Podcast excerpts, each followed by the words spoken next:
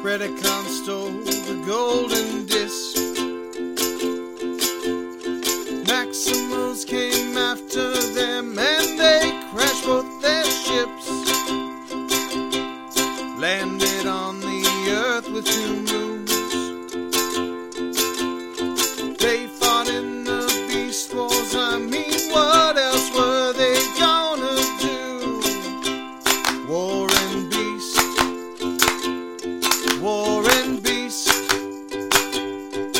We talk about things like energon and protoforms and sparks. War and peace, war and peace.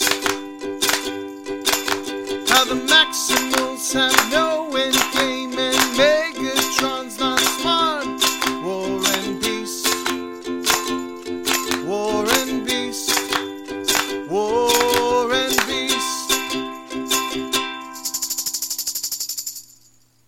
Welcome to the War and Beast podcast, the podcast that when all else fails, fart jokes. I'm Greg. I'm Emily. I'm Jordan. And I'm Kendall. In this week's episode, germ warfare has never been so funny. Yes, this week we are uh, reviewing it's episode. Oh my god, I lost count. It's episode twenty-two, isn't it? Uh, Sounds right. I think that's right. Yes. Yeah, episode twenty-two, The Low Road. I knew the Even title. the I just title is couldn't a remember fart the joke. number. Yeah, Yeah, I, I, Pretty I much. think it's even been joked the lowbrow road. yeah. Yeah, yeah, that, that, that's pretty apt description. As everybody can tell, we've got some opinions on this episode, but uh, yeah.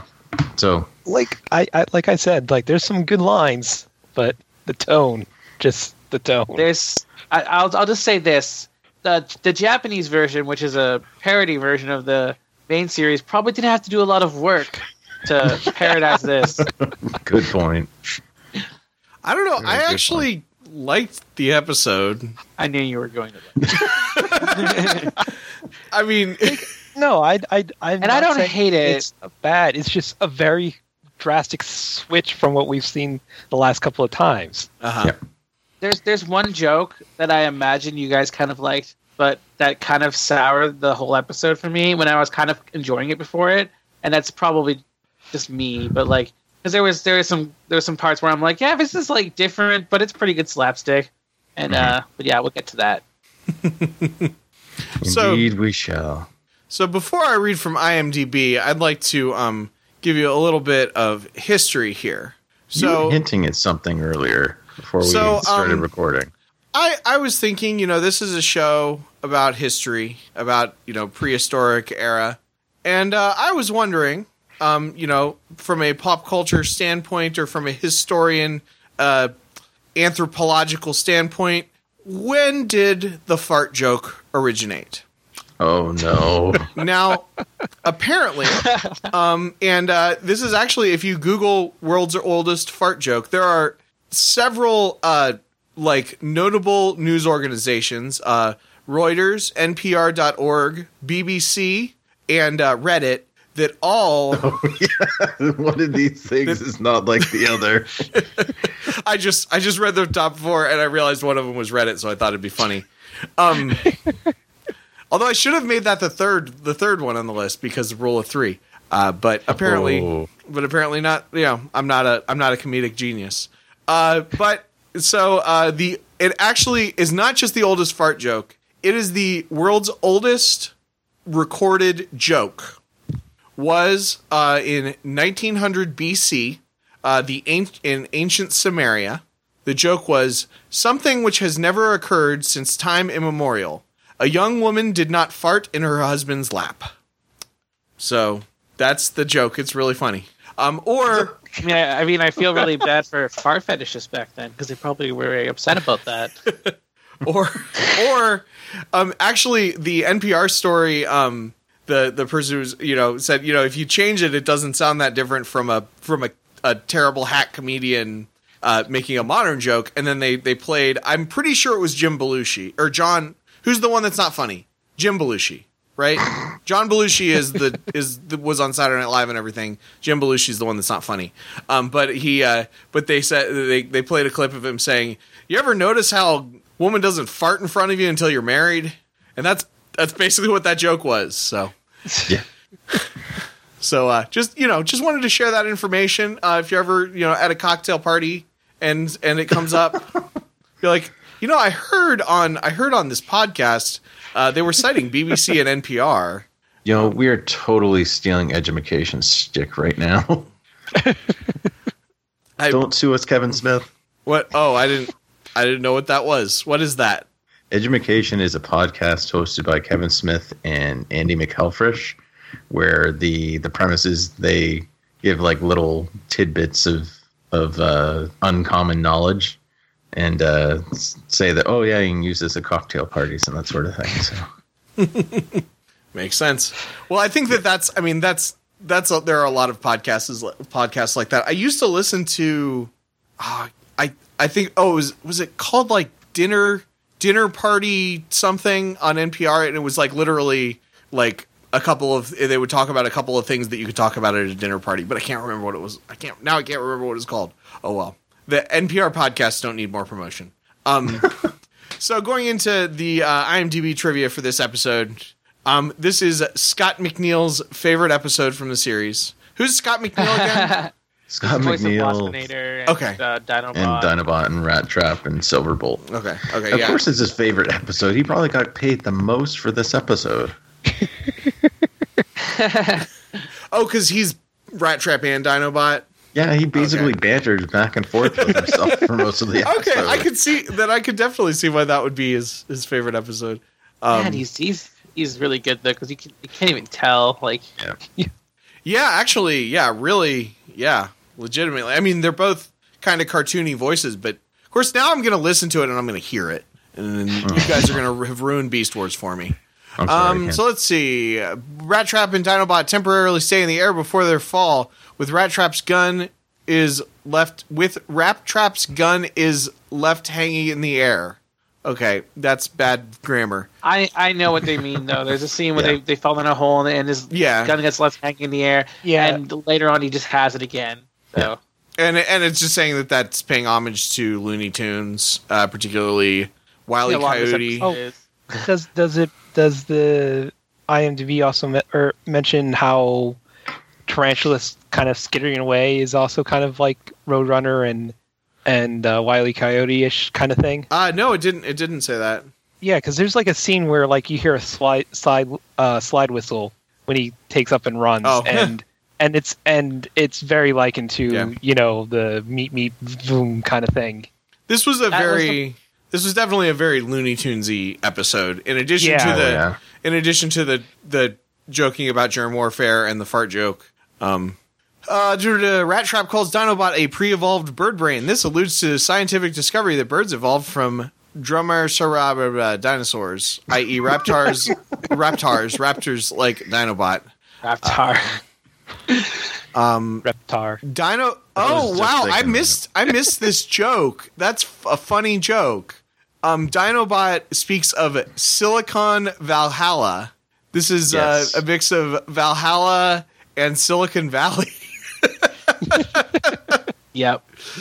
Um, okay, the Japanese title was better. Japanese title was called Stop the Kobayashi or Stop the Sneezes. Wait a second. Kobayashi. So Kobayashi Maru is the is a sneeze thing? No, no, are you Oh my god. I thought it was Kushami. It well, I mean I'm reading from IMDb, and it says Stop the Kobayashi, K O B A Y A S H I. So, huh. I mean, that's probably wrong.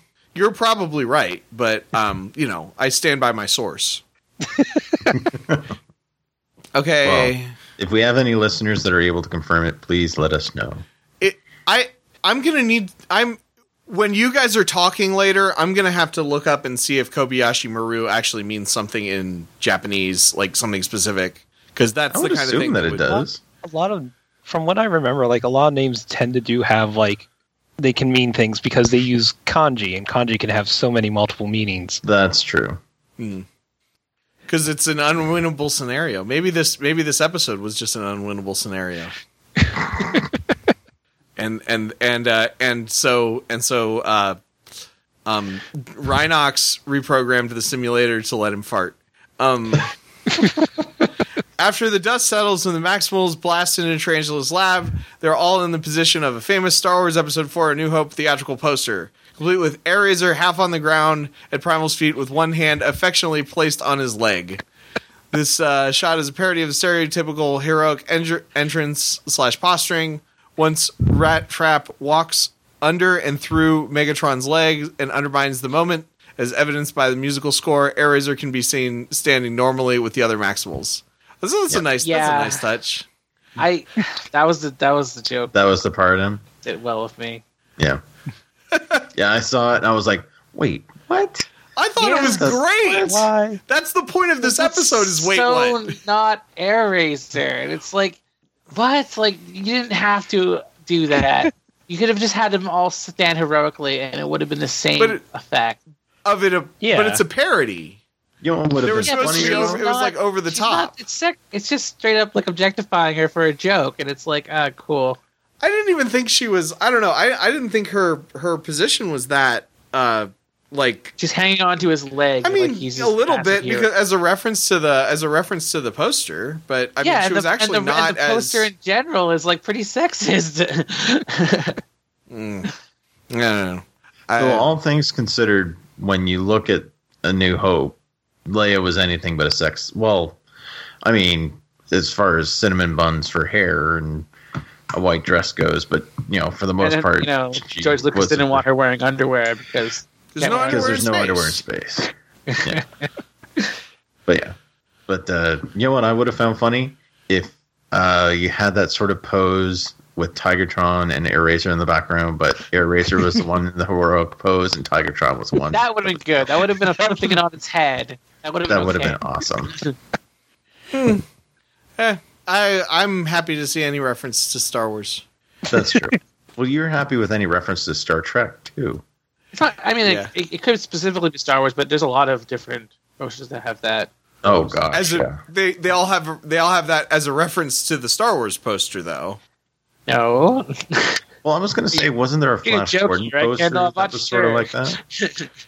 I mean, usually it's a reference to. Usually, when you see that, it, it may it, there may be a Star Wars may have been referencing a Flash Gordon, specifically Flash Gordon, since they were since it was inspired by that. But I mean. Yeah. Generally speaking, within thirty-two thousand have... years B C came up before, like that was a movie, and I'm pretty sure that has the exact same pose on it. I'm pretty sure that pose predates Star Wars by like a lot.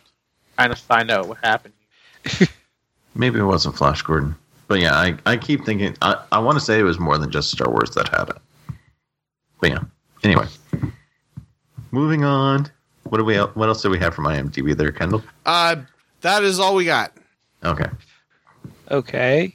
Um, I'm sorry, I'm just rereading this one continu- con- continuity note from the T F Wiki, and it starts, when the rhino fart shakes the globe.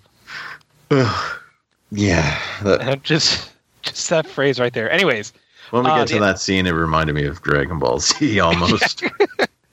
uh, the epicenter is clearly in Africa, providing more evidence for the show being set there. Yep. And in fact, uh, it appears to be in the middle of the Sahara, which would have been less aired in prehistoric times of Beast Wars than it is today. Hmm. Thus giving us maybe another clue of like where that possibly in time they are. Another foreshadowy interesting tidbit here is that uh, Blackarachnia mentions that Tarantula encrypted all the information on his computers, mm-hmm. meaning that he might have something to hide. Yep. Let's see. Um, trying to find one. There was another... Uh, Dang it! There was another really funny one in here, and I can't remember where it was.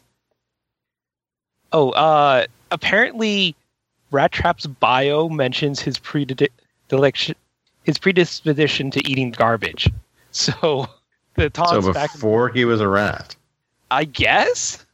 I mean, it, it, it's the toy bio, so it's taken from like the you know from him as as as the rat Rattrap. Why would a robot eat trash? Um, maybe they thought it was better than using plutonium to power themselves? I suppose. Just seems a little weird. Although maybe they got like the... What's the name of that thing that Doc Brown has at the end of the first... Back yeah, that's, that's what I was alluding to. like a Mister Fusion or something like that. Yeah. Yeah, I suppose maybe that could work. Um, there's two two mentions of rather interesting hat st- things going on here, including Rhinox's uh, bear hat style contraption, which I think we'll get to when we see it. Yeah. And also how Rattrap wears a hard hat. Yes. Which I guess with the exposed brain, metal brain on his head, that would make sense that he would do that. Yeah, sorta. It's still um, pretty funny to see. Let's see. And then, uh, let's, what was it? Oh, here's, here's a good, uh, there's a quick, there's a quick shot, uh, in Tarantula's lab. You can see a dart riddled picture of Megatron. Yes, I did see that. um, and I mentioned this earlier off mic, but I'll say it again here, that writer Bob Ford summed up the reaction to this episode thusly. After fifteen years and a couple of hundred scripts, I will be remembered forever for our rhinoceros fart. Pretty much. That's pretty much what we got from the T F Wiki. Yeah. I mean, besides uh, some of the things that uh, Kendall mentioned. Okay. Well, so there's all of our tidbits for the episode. It's probably high time that we actually get into the episode. So the the episode starts with, rather than space for once, uh, we are sort of in a rocky sort of area. We've got a bunch of vines with what apparently are giant beans growing on these vines. And as it turns out, this is, I think it's behind the Maximal base. It's sort of like, yeah, I think it is behind. Yeah. So, so we're sort of going through the vines, and we then cut to Rattrap, who, is that Optimus's sword that he's using? Yes. He He borrowed it, I guess. Yeah, that's yeah. totally Optimus's sword. I noticed that. yeah, he, he's using Optimus's sword to chop away at these vines. And as he's chopping... some of them grow towards him, or... Yeah. That was kind of... Ugh. Yeah, it was a bit creepy. But uh, he, he makes mention how he had signed up to be an explorer, an adventurer, you know, your basic galactic hero. He's like, and since when does that include gardening duty? So he... He's going along cutting at them, and then we then cut to, to Dinobot, who who's having a bit more success with it because he's got the rotor blades. So he actually has something that's resembling like a lawnmower or a weed whacker, and he's chopping through them pretty good. And he makes mention that um, that these wild wild bean vines can provide cover for a Predacon ambush, so one must always be alert for sneak attacks. And it, it's funny because the... This is just the first ep- instance that we get of the slapstick in the episode, because as he yeah. says that, he's sort of looking around, and he he plunges his rotor into the ground and bends over and starts collecting up these vines that he's cut. And there's a super close shot of Dinobot's ass. The yes. whole screen. Yeah. And, See, and I then... just imagined that was uh, Rattrap's point of view. Yeah, just checking him out. Yeah. So... Rattrap sort of gets the idea in his head as he sees, you know, Dinobot sort of there in an awkward position. He's like, hmm, funny, that's just what I was thinking.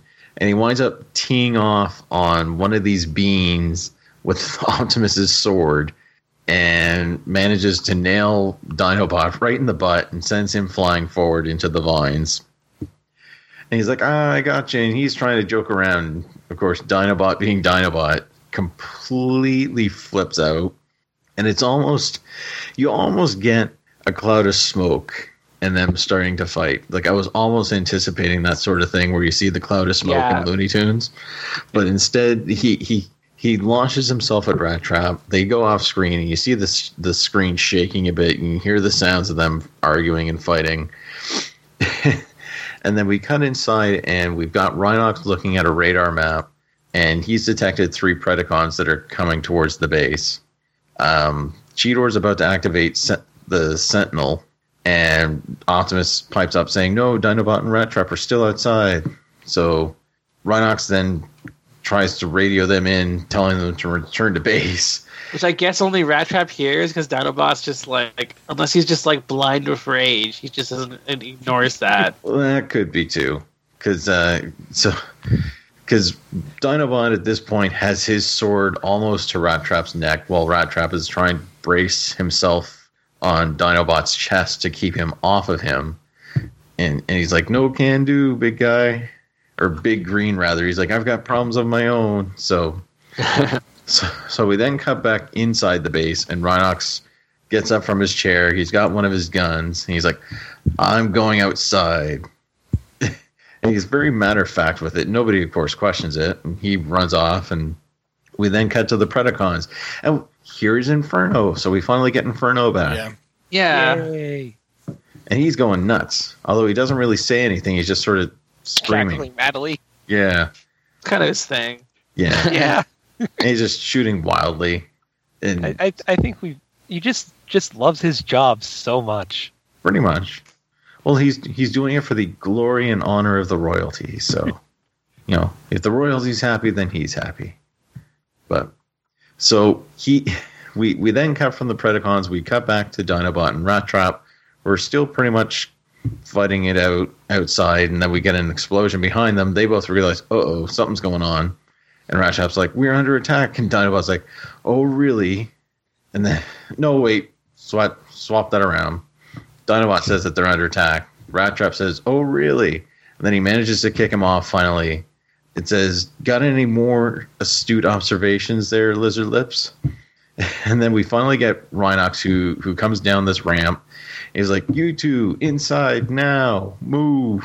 And Rattrap's like, you heard him, we, we got to move it. And Dinobot...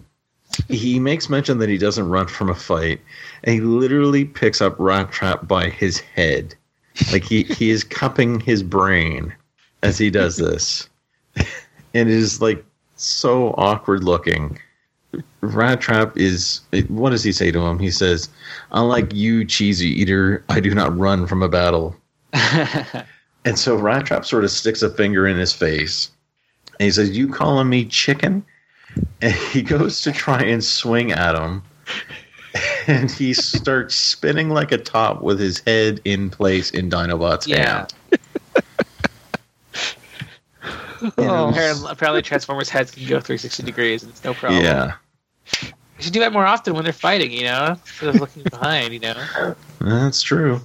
Mind you, it'd be kind of, probably be kind of hard to coordinate your limbs to to actually, you know, follow your head like that. Maybe. That's why.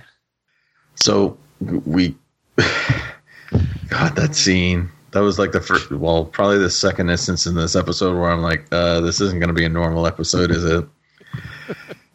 We get Rhinox, who is literally standing in a pile of shell casings yep. as he as he's firing off both of his guns now. And he's like, would you two get inside? I can't hold them off forever. So he keeps firing his guns, and then we we sort of zoom out a bit, and we've got Tarantulas, who is crawling on a rock and transforms, and then he's got this gun that's going to shoot this device. The Predacons always seem to have these little devices that shoot out at things. Mm-hmm. Yeah. And, and this one in particular, he he's aiming for Rattrap or Dinobot, and he shoots it off, and the thing... It, For for the listener, I'm going to try and explain it the best that I can. Think of it like the face hugger from the Aliens movies, but it's purple with metallic legs, and it's got more. It looks more squid-like, I guess you could say. But it's got a little squeezy bellows thing on it. Yes, it looks like a big like like turkey baster with legs. Pretty much.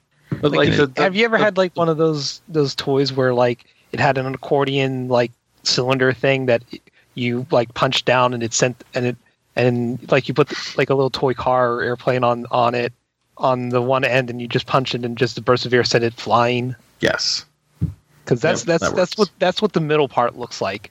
Yeah, and so Dinobot and Rattrap both managed to avoid it. Actually, I think Dinobot sort of redirects it a little bit. I think it goes he, off of him a little bit. I thought he just kind of dodged out of the way or something. Yeah, oh wait, thought, yes. And, At this point, I felt like I was like, "Oh no, it's gonna go for Rhinox. He didn't even do anything. Those yeah. bastards." And actually, I'm looking. I've I've got it paused right now because yeah, Dinobot sort of falls back and it goes over him. And I managed to pause it just at the point where Rhinox falls back after it connects with him. It literally looks like like the bottom half almost looks like an alien face hugger, and the top half looks like a plunger. Yeah, a little bit. Yeah, and it it it's got this big straw coming out of the bottom of it, sort of nestled in with the legs as it's gripping his face, and it is force feeding the straw into his mouth. It is very awkward looking. Yeah, it, that was kind of gross. Yeah. Yeah. Yeah, because you got Rhinox. It's going down his throat. It's like, yeah. Yeah. It, it literally force feeds him some sort of gunk. Um, and yeah, it was very awkward. Um, we then cut to, to Dinobot, who sort of, you know, managed to pick himself up. He sees that Rhinox is hurt, and he goes ballistic, starts shooting Tarantulas with his eye beams, and hits him like four times, I want to say. Yeah, and he, he like bounces. It's kind of, yeah. It's pretty silly. I was so, expecting him like to hit him once into the air, and then just kind of like keep shooting him in the air.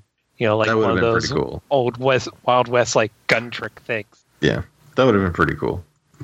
But yeah, so we, we then cut back to, to Rattrap, who is trying to get this thing off of Rhinox's face and finally manages to pull it off. And uh, from here, they, they start going inside. They sort of, Cheetor sort of uh, announces to Optimus, hey, they're inside now. And so Optimus activates Sentinel and starts shooting the guns. Doesn't really hit anybody at all, but they still make a retreat anyway, so... But they say that they're apparently their, their mission has been accomplished, so it's fine. Yes. Yeah, so they're they're flying off because mission's accomplished.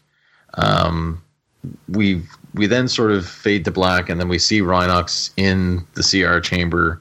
Rattrap's looking in on him, and Optimus uh, asks for a status report from the computer. The computer tells him that uh, he's been infected with an energon discharge virus of unknown type. And apparently, if unchecked, his system will begin to spontaneously discharge energon reserves until depleted. And just as Optimus asks if they can cure it, we then get Rhinox, who then sneezes and breaks open the C R chamber. That poor C R chamber. Yeah. And Optimus is like, never mind. This is the point, too, where his head starts to get, like, kind of wide. Yeah. Or is that later? Uh, uh, no, I think that's an, a, another... sneezing fit he has, oh, when, yeah. and he tries to hold it in. Yeah. Well, probably like in this first sneezing fit is a part where he like, I guess something else happened before that, but I'll let you get to that. But there's a part where he like sneezes towards Dinobot. Dinobot skitters away on all fours. And yes. Looks so ridiculous. Yeah, I just yeah, he looks like a cat who's like on a on a smooth surface. Yeah. Yeah. Um. But yeah, Rhinox starts uh randomly sneezing, and he's literally sneezing whole. Like each time he sneezes, there's an energy sort of beam that shoots out of his mouth, and, and it literally starts shooting through the walls. And one of them hits uh, Terrorsaur as they're flying away. Yes. Manages to get him right in his tail. He sort, he sort of squeals, like, ah, and he's got like a smoky tail. And oh, wait, yes, there is one instance, uh, M, where Rhinox tries to hold in the sneeze. He puts his hands over his mouth, and his head sort of expands a little bit, and this, instead yeah. of going out of his mouth, they shoot out of his non-existent ears. Yeah, and you mentioned Terrorsaur. Why is Terrorsaur still there? Like he, he got away in the last scene. Well, now he he called for the retreat. He was just being no, they, like I was watching. Slow? They like they they totally like got the fuck out of there, like in robot mode, and then suddenly he's like really close to the ship in dinosaur mode, like well he pterodactyl might... mode. I, And it's like, what? I thought, did, wasn't he? Didn't it? Didn't the sneeze just go really far? It did go really far. I, but it, looks, it looks like he's still rather close, though. I'm wondering if maybe he was sent back to keep an eye on things to make sure that they. That's that, the only explanation that makes any yeah. sense. Yeah. yeah. he, he was sent back to sort of observe and see if everything went according to plan, I guess. But yeah, he Terrorsaur gets like burnt to a crisp on his butt, and. Then we get Rhinox sneezing a few more times inside the base. All of the Maximals at one point are hiding under the, the table that, of course, flips up in the middle of the room. Yeah. He manages to shoot the table up. It flips, and all of them are looking underneath it. And Cheetor's like, quick, go to beast mode. Yeah, that seems to work for like a second. Yeah. For some reason, he, he comes up with that on the fly, and every, everybody's like, oh, thank God. You know, organic. Organics don't... Uh... They don't get sick. Well, they don't. They don't. They don't shoot energy out of their mouths. Yeah, they are not energon. Unless you're Godzilla uh, systems. I don't know. That's true. Godzilla is a factor we did not think of. Yes, but yeah. So Rhinox goes back into his beast mode. He, he for a moment, he seems like, ah, oh, that's better. And everybody's like, yeah, good thinking spots. And then Rhinox sneezes again while he's in Rhino form. And he busts up the, the elevator that's in that room. Yeah. And then then we get Dinobot saying Gesundheit. And, of course, uh, everybody's like, uh, okay, what do we do? And so Rhinox oh, is like, oh, sorry. Isn't that when, isn't that when like, uh, Primal, you know, warns him about what will happen? Yes. Optimus has a, a scanner, and it reads that he he's losing energy at a rapid pace. Because he's that, shooting out beams of energon. Yeah. He says that his power cells power cells are fading fast. He's like, if we don't count, find a counter-virus soon, he'll not only destroy the base, but himself as well.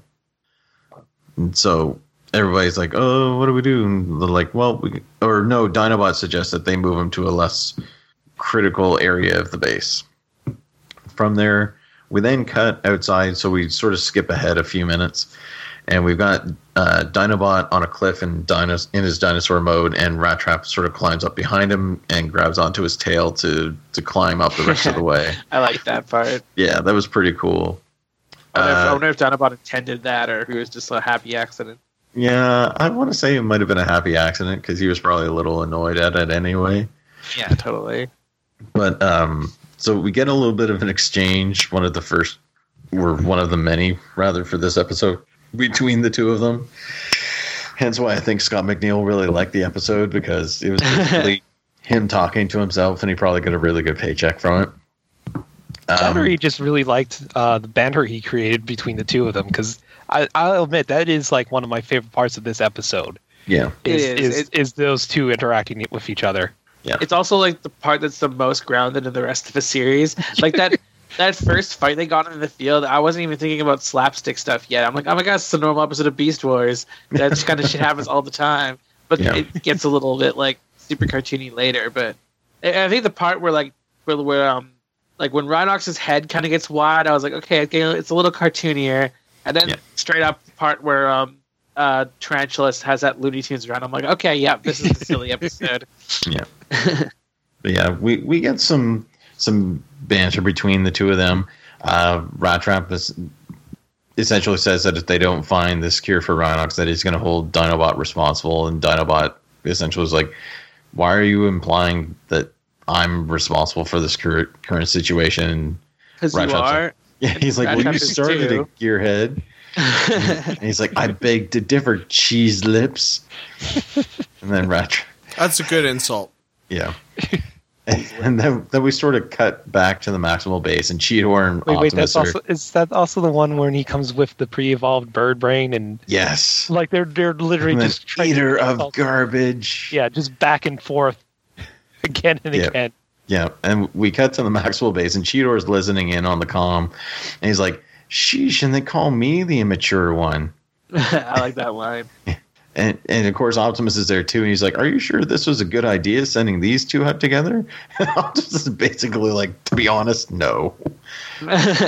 yeah, like, like, and I thought it was, he was joking around, but then he says the line that just makes me feel like, what the heck are you thinking? Yeah, yeah. I mean, like, okay, yeah, like, I get you're kind of mad at them, but, like, Rhinox's life is at stake. Yeah. Yeah.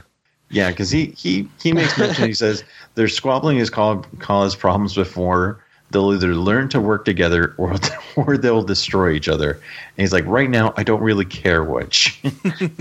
I bet you Rhinox cares. Well, probably. Here's here's my take on it. He sees this opportunity as a situation where only one, where if, if they screw up, only one person dies.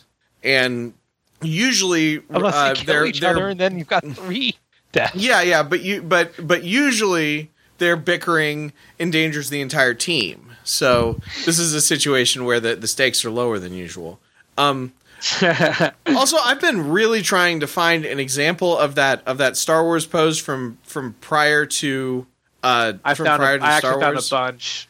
I feel like. I see. I'm the only one that I'm finding is the is the one by Earl Norem that was in, that inspired Tom Jung. Okay, so I've, I found an Imager album, and I was gonna get to this when we got to that part of the, the episode, but I guess I'll do it now.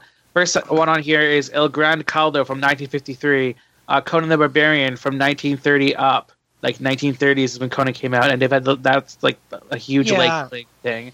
Um, I, I thought one. Roger Moore, James Bond double oh seven, Moonraker, which which was a, that was that was nineteen seventy-nine, specifically referencing Star um, Wars. Dolomite, oh. nineteen seventy-five had it. Um, Star Wars is like the fourth on the list here, actually, out of all these. And when I looked up the the trope on like T V trope, Star Wars wasn't even mentioned for the trope, even though like I mean, and personally, it's like the last thing I think of when I think of that trope is Star Wars, because it, it is on the cover, but it doesn't. It doesn't have, and she's not even like. And honestly, Star Wars, she's not even clinging onto his leg. She looks a lot more heroic than usually they do. They usually do. Like she's got a gun. Uh, he just happens to be higher up than she is. Most of these, they're like straight up clinging onto him, like Airazor was.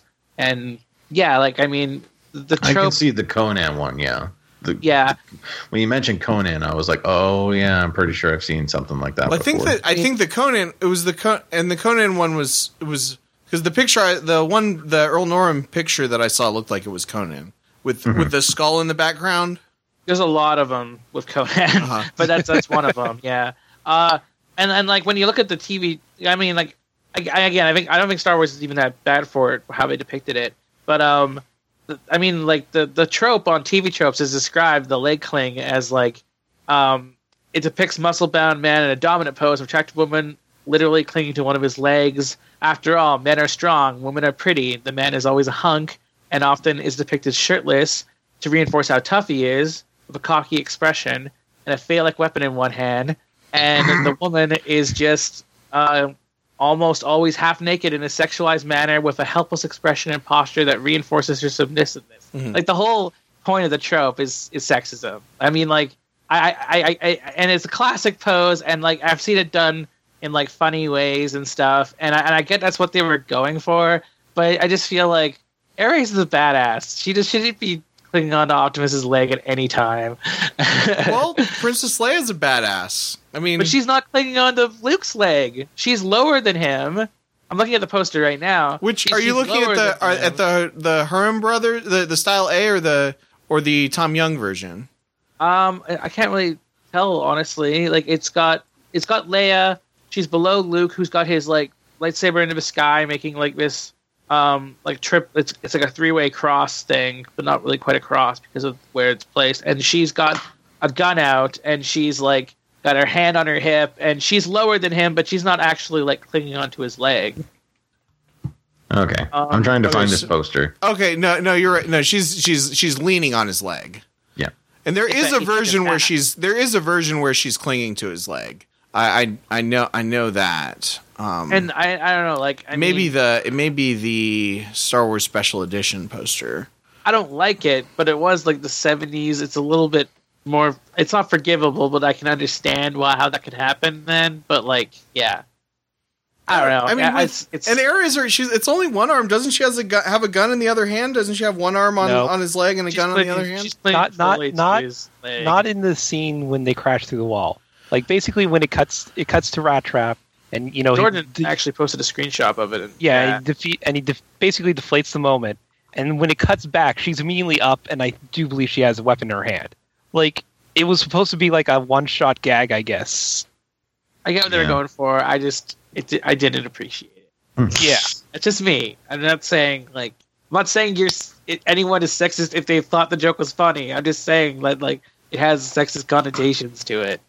Yeah, I think based on what we've seen in the past, uh, I can understand that.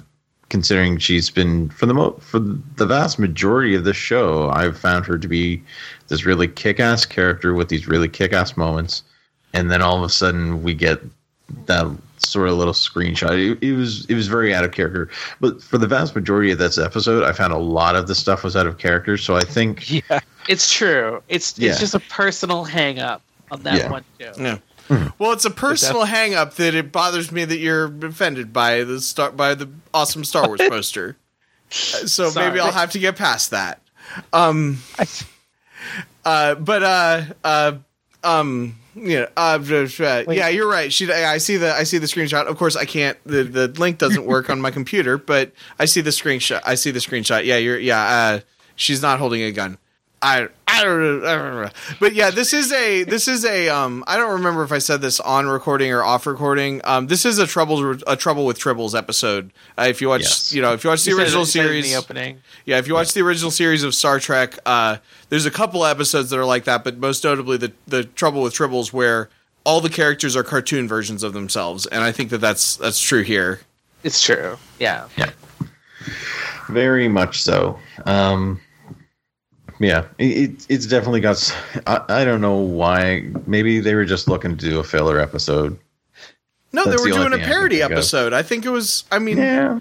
I mean, it was uh, it was fun. It made me laugh. Yeah. Because I did mostly... I thought it was pretty cute and funny. Yeah. yeah it was It was, It was. It was an enjoyable romp for the mm-hmm. majority of the episode. Yeah. But yes, speaking of the episode, getting back to it. We're so, not even halfway through it, yeah. and we're still talking about this heavy shit. Feels weird. yeah, we're we're about a third of the way through. Um, literally, like getting back to what Optimus was saying about how at this point he doesn't really care. We've got Rhinox laying sort of draped on the middle table, sort of like passed out at this point, or his arms dangling. He's like, ugh. Oh, and then he sneezes again, and almost the entire ceiling comes down on the base, which I thought was kind of funny. Yeah, they're yeah. doing some damage to the base here. And the interesting yeah. thing, any episode where they do damage to the um to the maximal base is like that's more meaningful because the maximal base is a lot like smaller and more closed in than the Predacon base. Oh, like the yeah. Predacon base is sort of built into the mountain, so if there's some damage here and there, like that's you know that's fine, that's going to happen. There they can deal with it, but like yeah, there's not that much. When you know when he sneezed, he broke the C R chamber and the and the elevator. Yes. Like, those are key things. And the table. That was the other thing that he sneezed and destroyed. So, like, mm-hmm. and now he's now he's blowing holes in the side. Yeah. He's doing some serious damage. But, um, so yeah, from from here we then cut back to, to Dinobot, or rather Dinobot's nose. And he's like, wait, I detect a scent. Vile corruption. A whiff of a festering putrefaction. And then Rattrap's like, so I ate a Limburger sandwich for lunch. I'm a rat. Give me a break. He's like, Limburger, a type of cheese? Yes. So yeah. Like, did he have bread? Like, do they make bread? I, I don't. I'm assuming so. Probably in the replicator. Think, think, yeah, I'm thinking way too much about this joke. I just think it's kind of fun. To well, I mean, they, you know, they had to they had to find the apple somewhere, the apple core somewhere. Yeah, true. It could be apple trees hanging out. They got giant beans, so they got giant beans. Imagine I like that those, those are beans. Be. They don't look anything like beans. No, no, they look like um, they're uh, like, uh water sausages, prairie tails, yeah. or whatever you call them. What are they called? Are they cattails? What are they? Yeah, yeah, yeah. Cattails would be pretty close to. I'm not outdoorsy enough. My water yeah. sausages was a sly reference. Are those like the really sort of like jelly sort of things that? Kids can play with. Nah, in, in, in, in Undertale, there's a part where you're in Toriel's, um, you're in her house and you're reading her journal, and she's talking about this like, or like one of the books in her house, and it's talking about uh, like prairie tails or cattails, and it just instead of calling them that, they they call them water sausages. Uh, in the world. Okay. they're, they're mostly in marshlands, and they look like sausages. Yeah. Good enough, but um. So, Dinobot, um, after Rattrap admits to having his sandwich, um, Dinobot sort of gets a little burn on him. He's like, I have been uncomfortably aware of your stench for the past hour, vermin.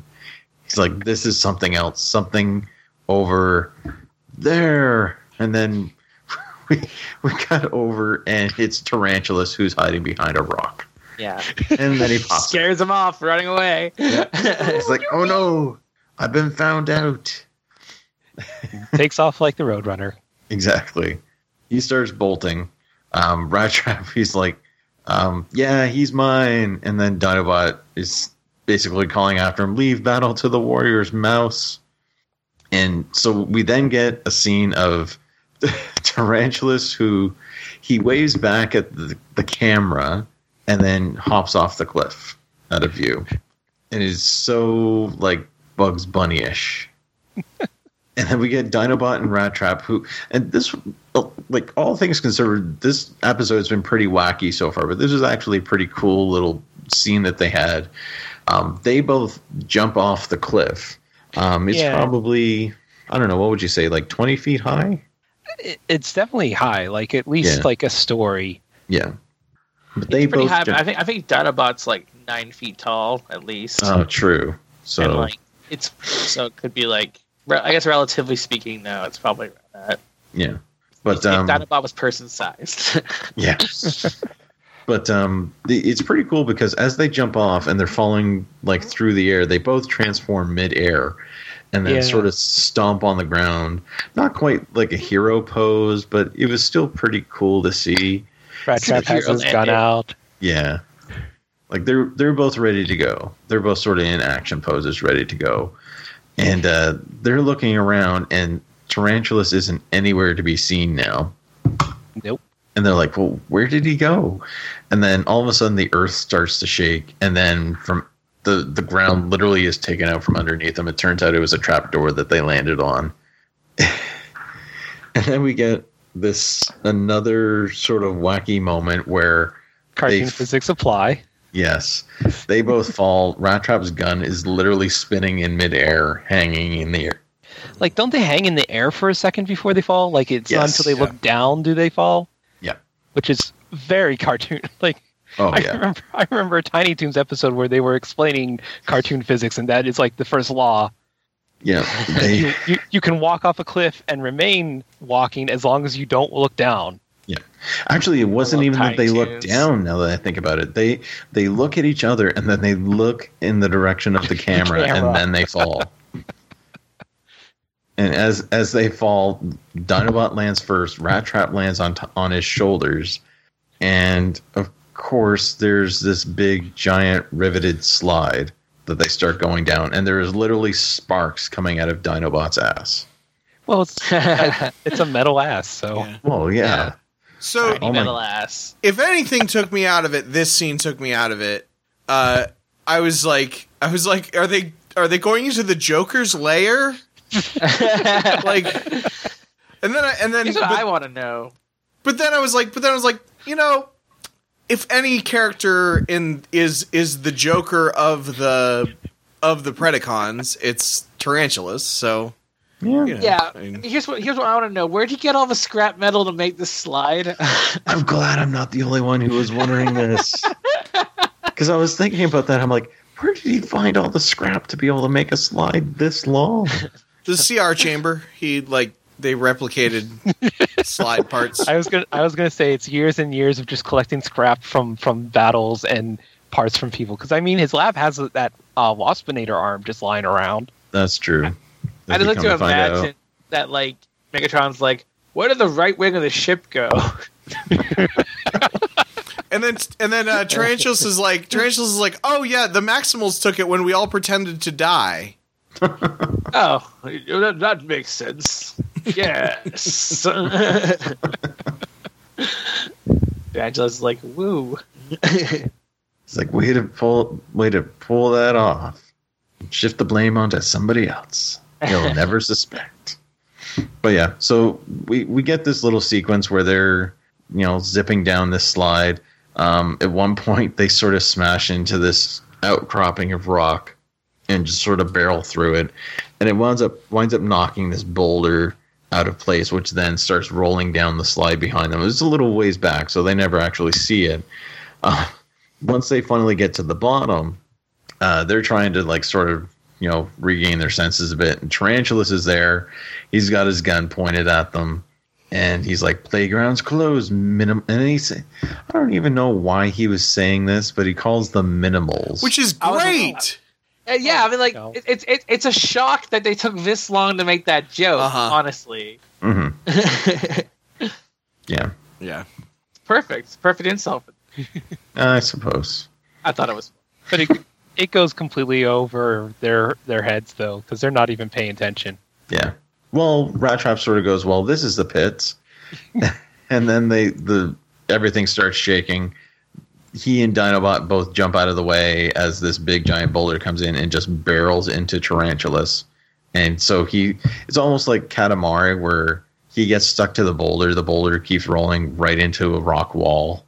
And then Rattrap's like, ooh, that's got to hurt. And then the rock, the it starts cracking. The cracks were really creepy looking on that rock. Yeah. Yeah. Yes. It, it, it was almost like, it almost looked like water rather than like stone cracking or anything. But the, yeah. the boulder, the boulder sort of crumbles apart. We've got Tarantulas who's sort of, you know, indented into the wall. And then he falls onto the big pile of rocks that's been created by this boulder. And we see more of those little light light uh, ball, ball bots. Yes, it's more of the little light bulb spider bots. The, didn't we think that they were like his children or something? Yeah. Which is a little creepy. Kendall, I think that was one of your theories, wasn't it? That they were his kids? I, I think that was in the episode I wasn't here for. Could be, could be. I yeah. I don't particularly remember it. I was I was just thinking that they reminded me of uh, of the Octobots when, when Doctor Octopus was like had the Octobots walking all over the all over New York and watching everybody. Uh, yes, and I, and I was right. wondering if and I was wondering if they like yeah we were wondering if they are if they can see things. Yeah, yeah. If they're cameras or if they're just walking lamps. Yeah.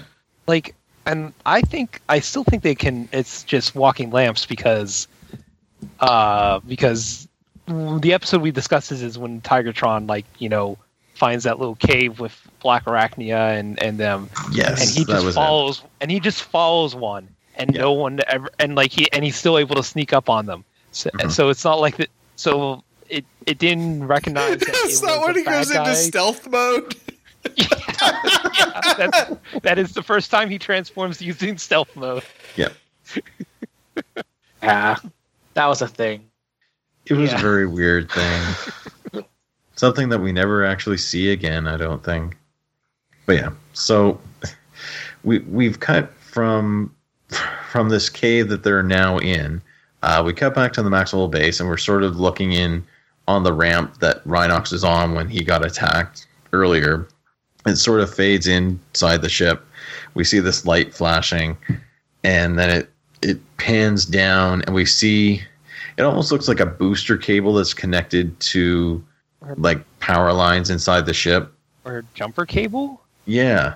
And and the jumper cable is sort of running all the way down to... It's attached to Rhinox's foot on the other end. So they're essentially trying to feed power directly from the base into Rhinox to keep his energon reserves going so he doesn't de- deplete them all. Life support. Um, yeah. Yeah, they needed a, they need to get they need to get like a like a mini U S B port on him. Yeah. Yeah, like one of those battery packs that people use for Pokemon Go. Yes, yes, actually, yeah. Yeah, definitely, yeah. definitely. Five Below I have, has I have them. one of those. Yeah, Five Below has them for like four dollars. They should go there. Yep. Use the transwarp drive to come to twenty sixteen in Five Below. And I'm really glad that um I uh, picked one of those up because, and I'm echoing on somebody's right now. Hmm. Or maybe I'm not anymore. Okay. Uh, I'm sorry, listeners. I was really glad I picked one of us up because the Nintendo Switch apparently has a pretty low battery life, so I'll probably get used out of it with that too. Uh, yeah. Actually, now that I think about it, I've got one somewhere because my wife and I were playing Pokemon Go this summer, and she had, she got one from her work, and I had to go out a, and buy one. Yeah, I got a really good one. It was like thirty bucks. But like it's got like two full charges for a cell phone in there. So. Oh wow!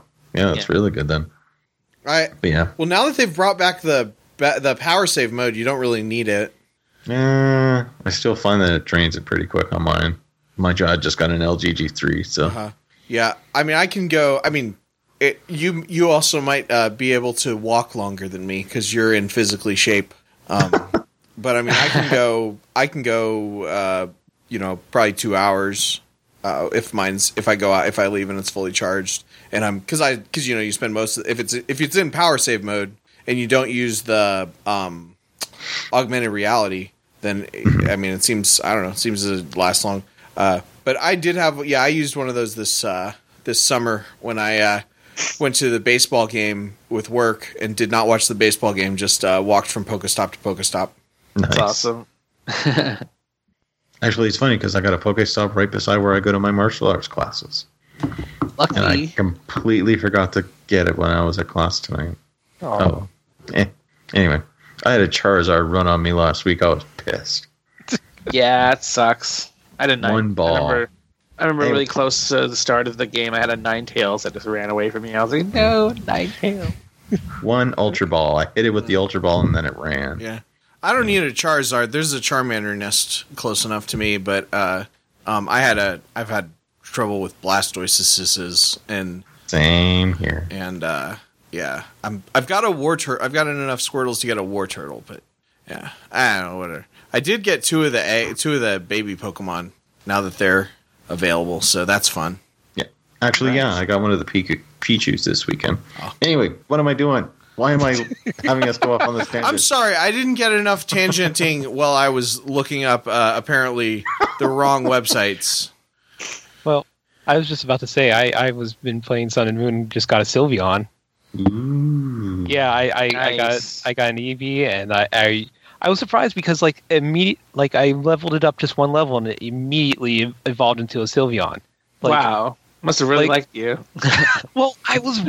Like, I thought I had to get its affection, like, like all five hearts. So mm-hmm. I, I did, like, ev- after, like, every few minutes after, like, or attacking or whatever, I would, I would like, play with it in, po- in, po- in Pokemon Refresh and, like, feed it and stuff. Mm. But and so, like, when it leveled up, it was only a two hearts. But apparently that was enough for it to be, like, you know, enough for it to evolve into a Sylveon. Mm.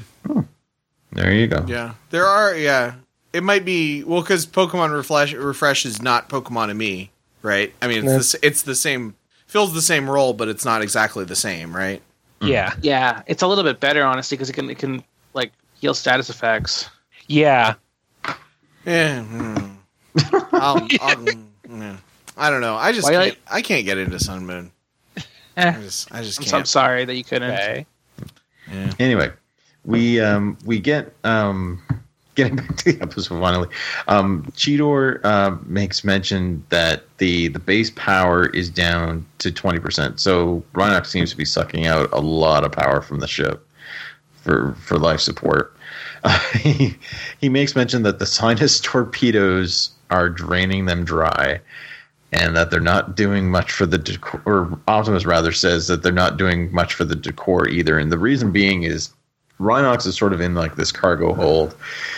A little distance away from them, they've got like those shields that we saw in that one episode. They got a bunch of them all piled up, along with oh man, did anybody else notice that the um, remember those um, the survey posts? Yeah, yeah, they they've got a bunch of the survey posts, a bunch of boxes, a whole bunch of the shields all piled up, so that they've got like this little sort of force inside this room.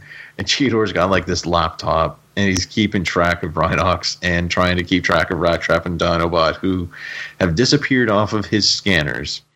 And uh, so Optimus isn't overly pleased with that. So he, he makes mention of, oh, better call Tigatron and Airazor. He may have to. We may have to take our complaints to Megatron himself. And with that, um, we're about halfway through the episode now, so why don't we take a quick break? Okay, I just want to say, sinus torpedoes is a great thing. Yeah, that's my. I think that's my new band name. That might have to be the. That might have to be the the title for this episode. We shall see. Sinus torpedoes, yeah. A cover band of John Constantine's old band. Oh, that's oh shoot! What is his? It was something. Mucous membrane. Yeah, mucous membrane. That's right. Okay. Anyway, we shall be back. I want to be the very best, like no one ever was. To catch them is my real test, to train them is my cause. I will travel across the land, searching far and wide. Pokemon to understand.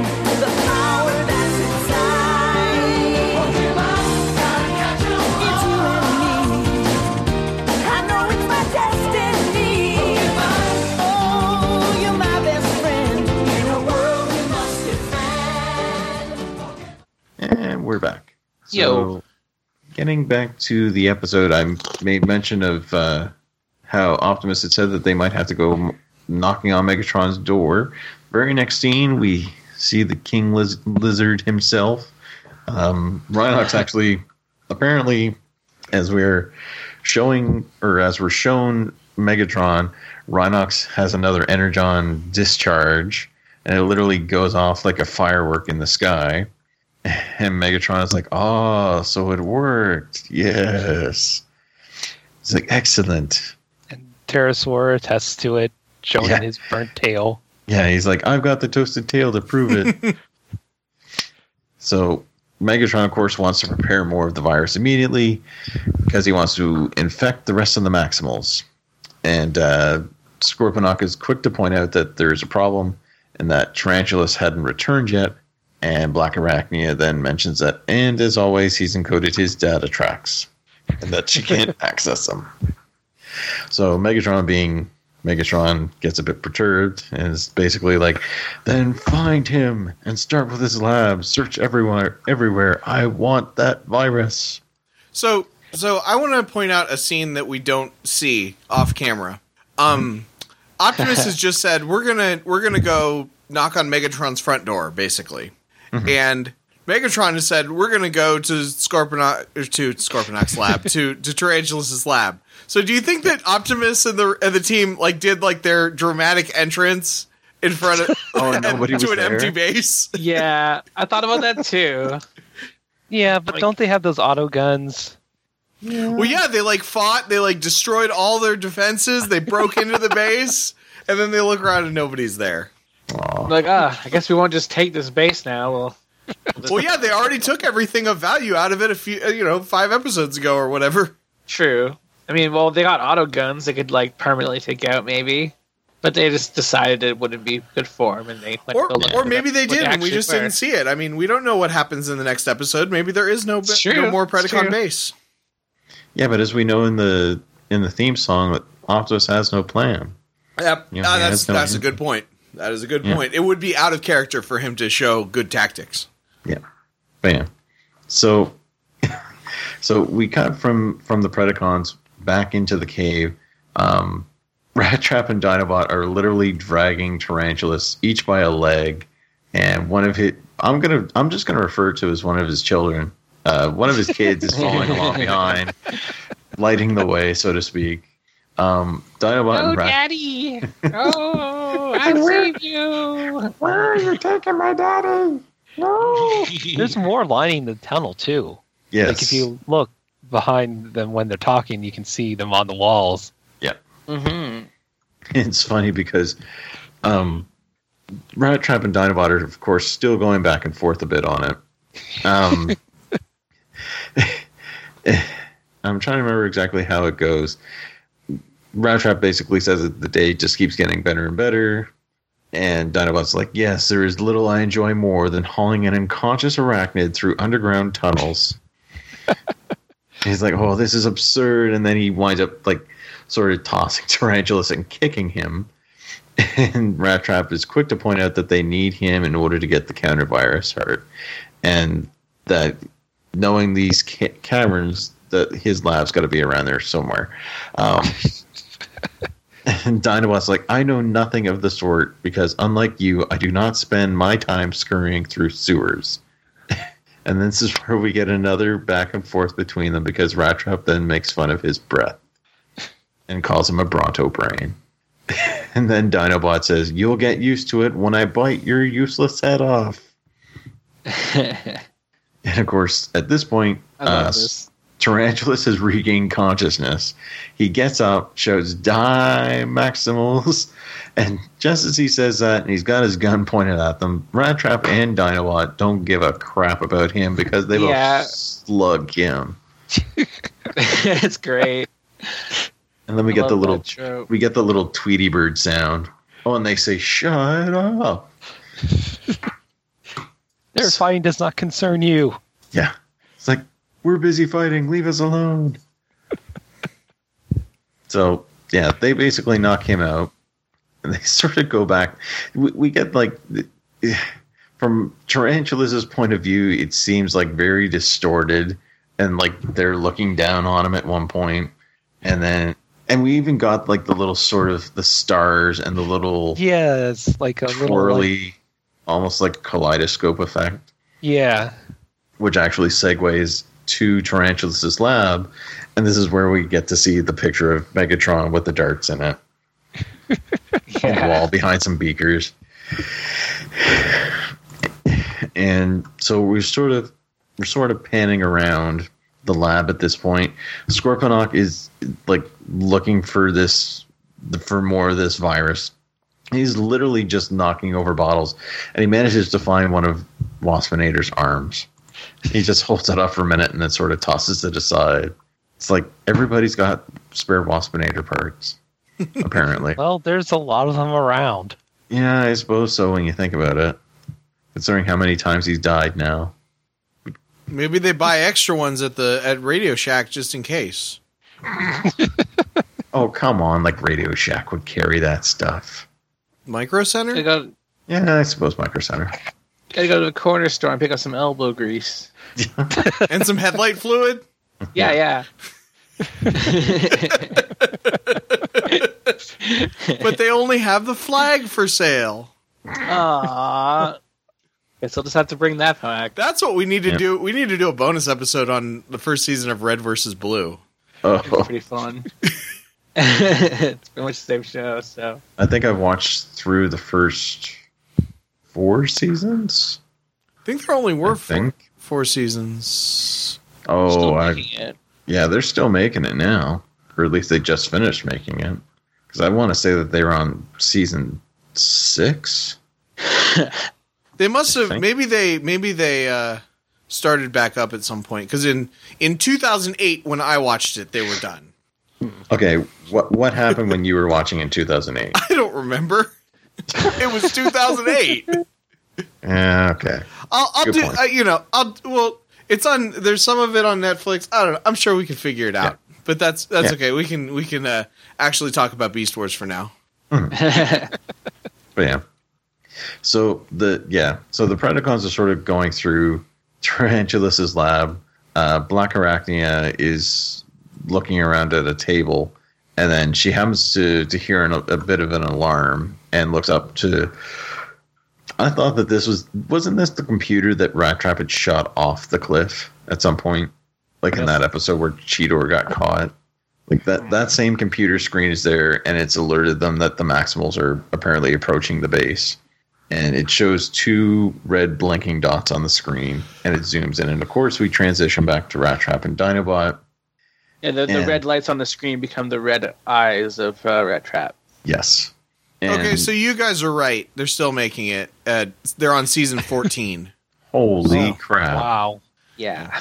Okay, that went a lot they, farther I, than I thought. Yeah, I suspect, though, that there was, like, a that there was like a, a stretch of the first... however, you know, four or five seasons or something like that that was like a self-contained thing, and then they they must have brought I w- it back yeah I wouldn't something. Be surprised I, yeah. think they, I think there was like a, a movie thing too. There might have been a, a special or something like that. Mm. And I think Monty Oom directed a few episodes, God rest his soul.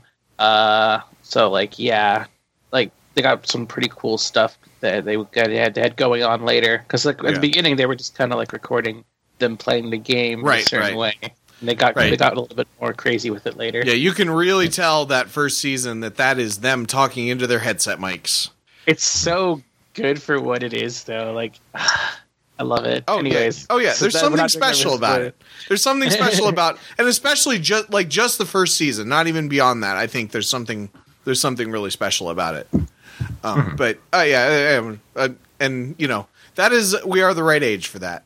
Yeah, we are the target demographic. I have That's a Halo like the game show that we are supposed to be reviewing right now. I have a Halo game. I should play it sometime. That is the game in Red versus Blue, right? They're playing Halo. Yeah, they're playing Halo Combat Evolved in the okay. first yeah. in the first season. And eventually, they start working their way up to like Halo two and three right. and right, yeah. right, yeah. Oh, oh, yeah, and they sp- yeah, because they specifically like talk about how much they hate Master Chief. Yes. Okay. Yeah. Anyway, uh, uh, Beast Wars. So yeah, we, we We've got um, Dinobot and Rattrap. They're sort of gabbing back and forth a bit. Um, apparently, they've come up with some sort of plan. They don't really make any mention of exactly what it is, um, but Dinobot doesn't like it. And Rattrap's like, so you got a better plan? And he's like, no, but I dislike the idea of expiring underground. And then he goes on to say it lacks a warrior's nobility. And Rattrap's like, oh, hey, no sweat, because I ain't letting nobody waste you down here. That's a pleasure I'm reserving for myself. Is this his, wait, like, is this a scene where he mentions Silicon Valca- Valhalla? Yes. Yeah. That's my other band's new name. I don't usually like the that's my band name joke. Lights. Yes, he does. Yeah, because he, he, it's funny because Rattrap, um, how does it go? He grabs the light, and then Rattrap's like, or no, he doesn't even grab the light. He's looking at it as it's crawling along the wall. And that's when Rattrap's saying, I'm reserving killing you for myself. And that's when he, he comes back. You don't actually see him grab it off the wall. He's just got it in his hand. And he sort of holds it up, trying to make like the spooky face. Yeah. And he's like, oh, I appreciate your concern, but let me assure you, being shot in the back by a malodorous, malodorous mouse would not exactly earn me a seat in Silicon Van Valhalla. And Rattrap's like, oh, poor baby. So, so we sort of get like this little transition on the screen to to signify that they're being watched by Blackarachnia, and it actually cuts to her as they're progressing through the tunnel, and she calls to Megatron saying that all, excuse me, all the Predacons need to report to Tarantulas' lab immediately, and that Wait, they're okay. about yeah. I just had a bit of gas. that's that's very uh, apt for this episode. So. It is very apt, actually, as we'll come to find out. Um, but so as it sort of blacks out, and then we. Because this is where they would have had a commercial break, I'm guessing. Um, when we get back into it, we see it, the camera sort of floating around, zooming in on the Maxwell base, and then we see a sh- another shot of Rhinox's sneeze going through the ceiling of the ship. And then we get Airazor, who's like, wow, now that's a wicked cold.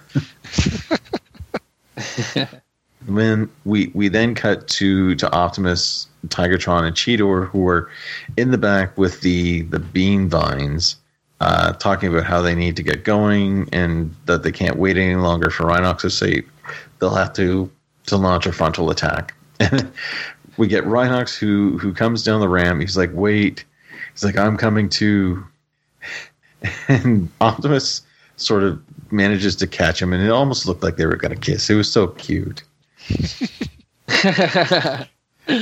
and and they're sort of like, well, hang on there, brute buddy, aren't you a little under the weather? And he's like, if I'm going to wreck the wallpaper, I might as well do it on Pred turf.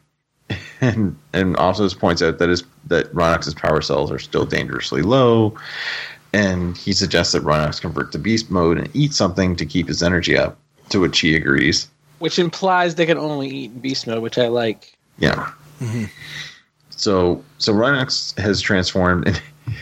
And so Optimus transforms into his robot mode, and he starts flying off, and Tigatron and Cheetor start running, and Rhinox starts eating a bean. Okay, so so we see that we see that scene. Here's how I would have written the rest of the episode. Mm-hmm. Um, so they okay. go to the thing and they have the fight. The Predacons get uh, get the upper hand. Also, when the when the when Optimus and, and, and team shows up, Rhinox is not with them.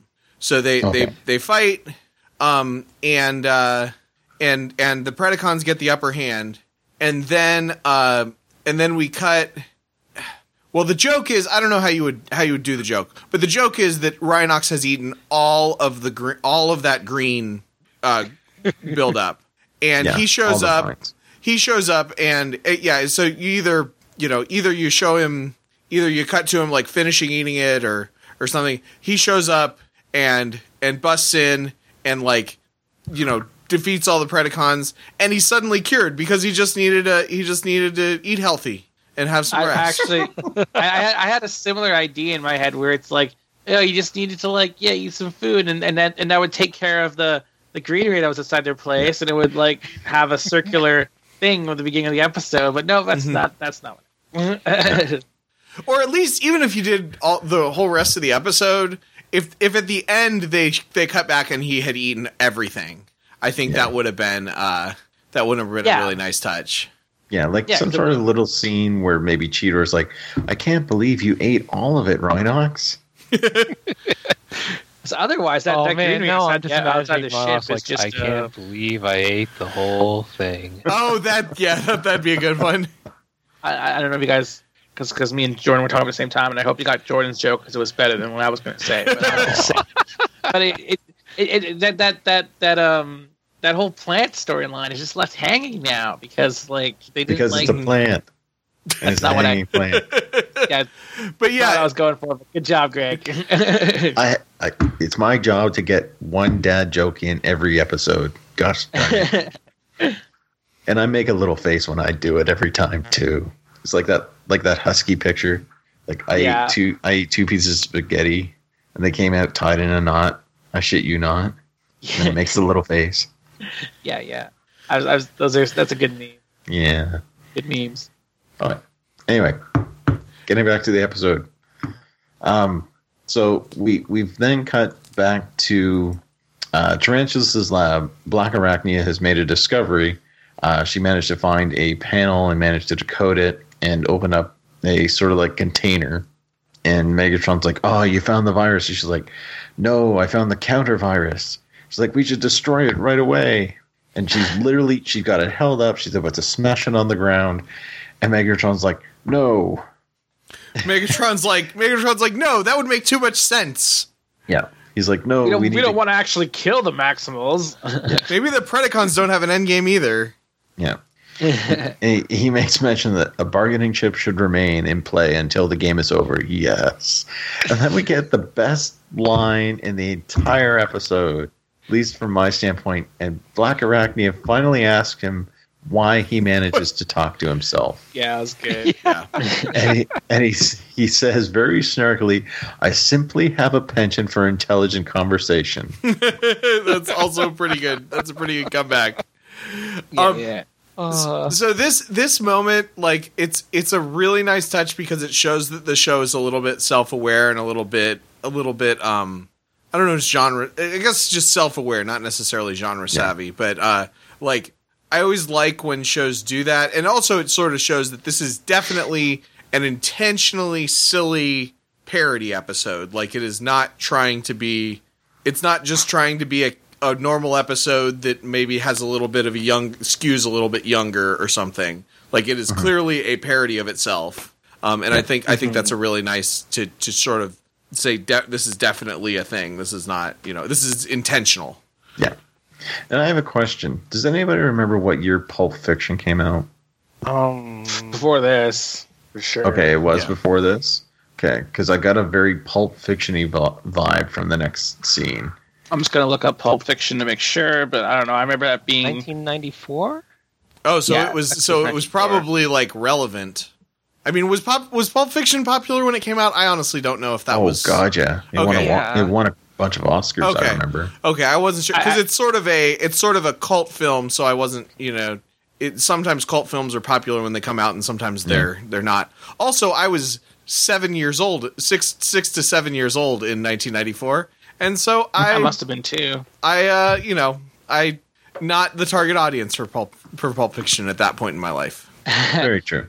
I, I remember being at a, a drive-in movie theater. We went to go see a double feature, and I, that was the first time I ever saw Pulp Fiction anything. Was there was a poster for Pulp Fiction at the movie theater. I distinctly remember that poster okay. being up on the wall there, and I was around, like yeah, like Kendall said. I think we're in the same eighty-eight, right, Kendall?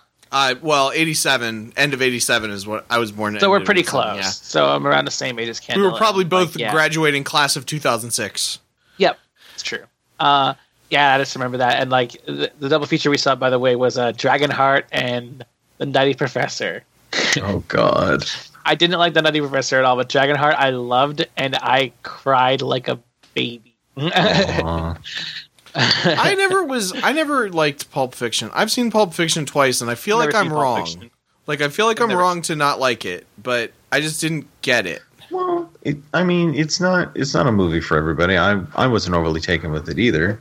Mm-hmm. Um, I thought it had some, you know, some quotable moments in it, like yeah. a lot of the Samuel L. Jackson stuff, like Royale with cheese and whatnot. Yeah, I like the I like this. What like what language do you speak? That whole like m- that whole dialogue is really funny. Yeah, especially when they parried it in Yu-Gi-Oh! Bridge. I thought that was fucking hilarious. It may have it may have actually suffered. My opinion of it may have actually suffered from uh, hearing it quoted a lot before I ever saw the movie, mm-hmm. but. I just I just didn't get it. And it should be, because I like pulpy stuff, and I like slice of life stuff, and I like weird stuff, and I like indie stuff. But just something about it just didn't, like, I felt like there wasn't a plot to it. And yeah. I don't know. I feel like I need to watch it again, and my opinion will change. If I watch it enough times, eventually I'll like it. It was an early Tarantino movie, so they tended to be a bit more, you know, bounce all over the place sort of thing. Because mm-hmm. I like... But, like uh, I liked Kill Bill. Okay, I don't think I think I think it simultaneously. Like I, I don't think it's necessarily right now super crazy, highly regarded. But like I think some people have got, had gone crazy for it. So I had it. I had over. Uh, it, we, my expectations were weird for it. But I liked Kill Bill fine, and I think that's the only other Tarantino movie I, I've seen. So okay, man. But the the reason I ask is is as we're. As we come from, from Megatron and Blackarachnia, uh, Scorponok checks the monitor, and the Maximals are getting closer. And we get a scene of Inferno, Waspinator, and Terrorsaur, who all immediately hold up their guns. Like, the camera shifts focus to them. They all immediately hold up their guns, and they start shooting. And it reminds me of a scene in Pulp Fiction where John Travolta and Samuel L. Jackson, like, hold up their guns immediately and just start shooting. So... So yeah, that that's what it sort of reminded me of. And they just like they had to let off probably a good dozen shots or so, and just shooting into the hall. They haven't even seen them; they're just shooting. And Megatron brings up the point of stop shooting. There's no targets. That was good. And then it cuts, and they're like just sort of standing there, like uh, off to the side of the game. Yeah, that yeah, was a they're good just moment. Watching all the fire. They're like, uh, yeah. like, oh, that was a thing. Megatron just looks so exasperated when he says it too. yeah, he's got he's, he does a face palm thing. Yeah, like. But yeah, um, so no no claw in this this for this Megatron not not holding the claw. No, no, no, no claw. He just they just the animators just decided it was dumb. I mean, they were right. It is dumb, but you mm-hmm. know, gotta have standards. Yeah. So Rattrap um, and Dinobot are both off to the side. Dinobot is sort of like, "Are you sure about this?" And he picks up Tarantulas in his by his neck.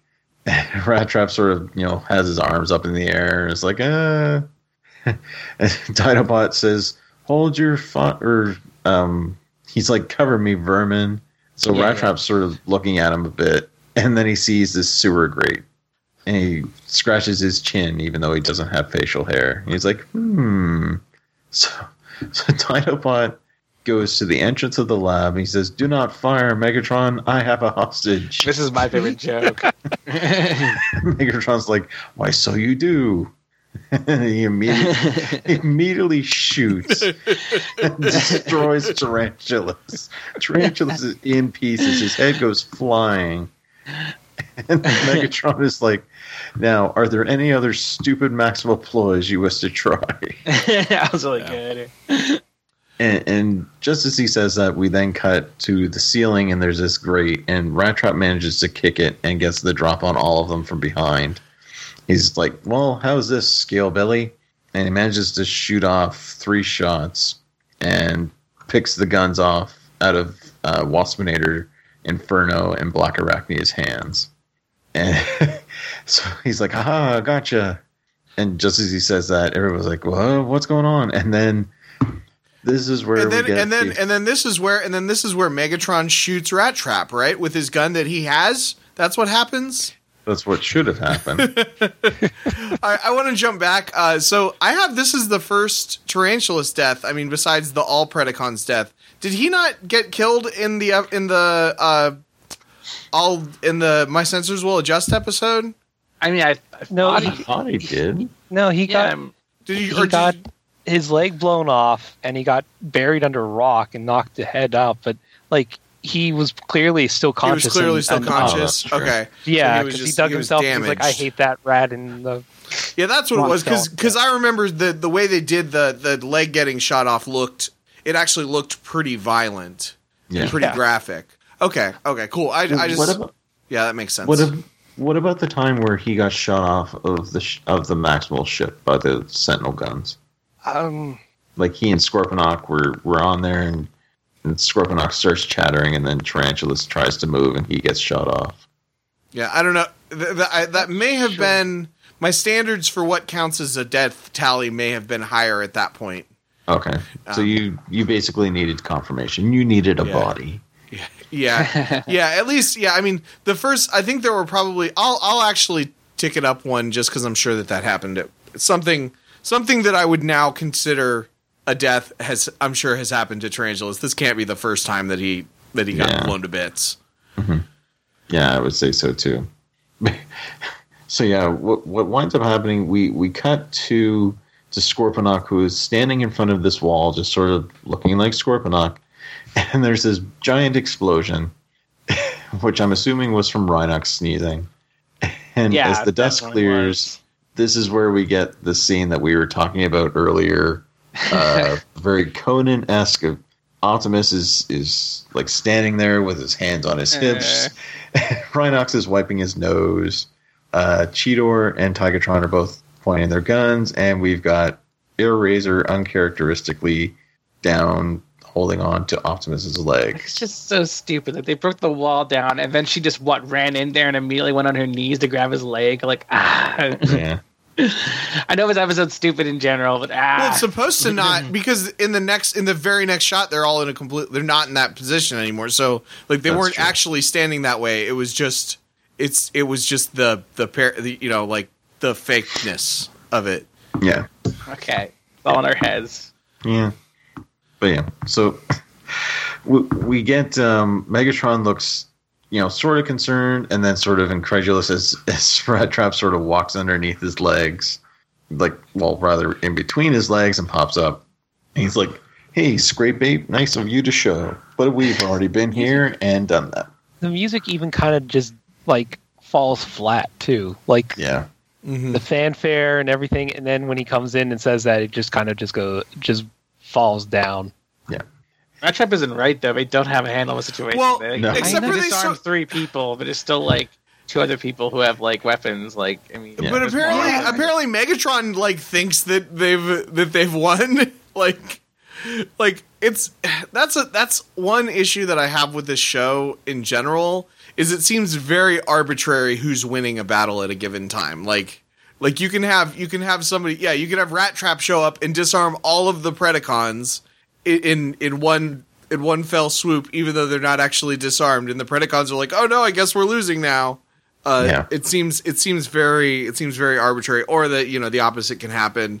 Uh, somebody can show up and shoot Megatron directly in the chest, and he doesn't even notice it. Like, you know. yeah.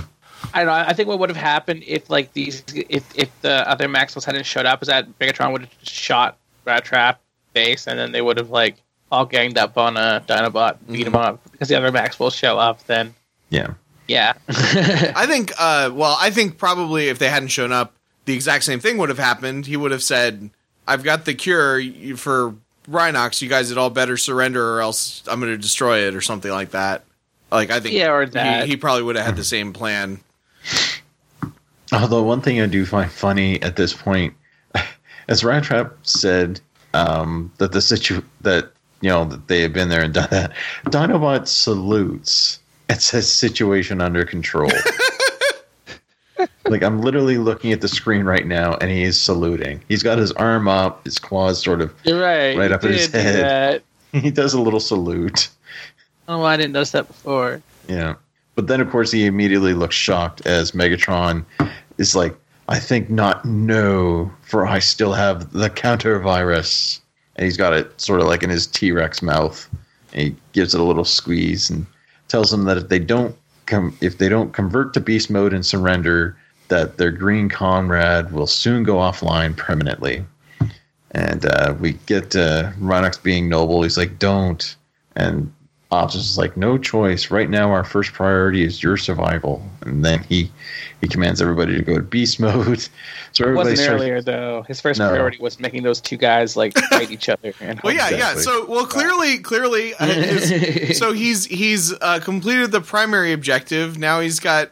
Now he's he's. It's the most important secondary objective. Yes. um. So I just want to say, why do the Predacons always make an antidote? Like, well, some sort it of makes guardianship. Sense. Well, well, also, if if they if they accidentally got like if one of them had accidentally gotten sick, they would have had to like fix yeah, it. That makes sense. Yeah. Uh, also, as as with most Predacon beliefs, sooner or later, one of them's going to steal the virus and get and have it used on themselves. So they yeah, better have I mean, an antidote to cure themselves. M- making a deadly virus and not making an antidote for it is honestly a really stupid thing. So, mm. Well, I mean, that's how biological warfare is.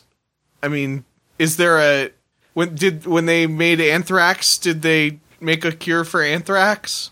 No, but those are like so quick, like like this this kind of like slow burn thing. I feel like they because it's like you get anthrax, you're just fucking dead. Like it's not really a. Well, they should make a weapon like that.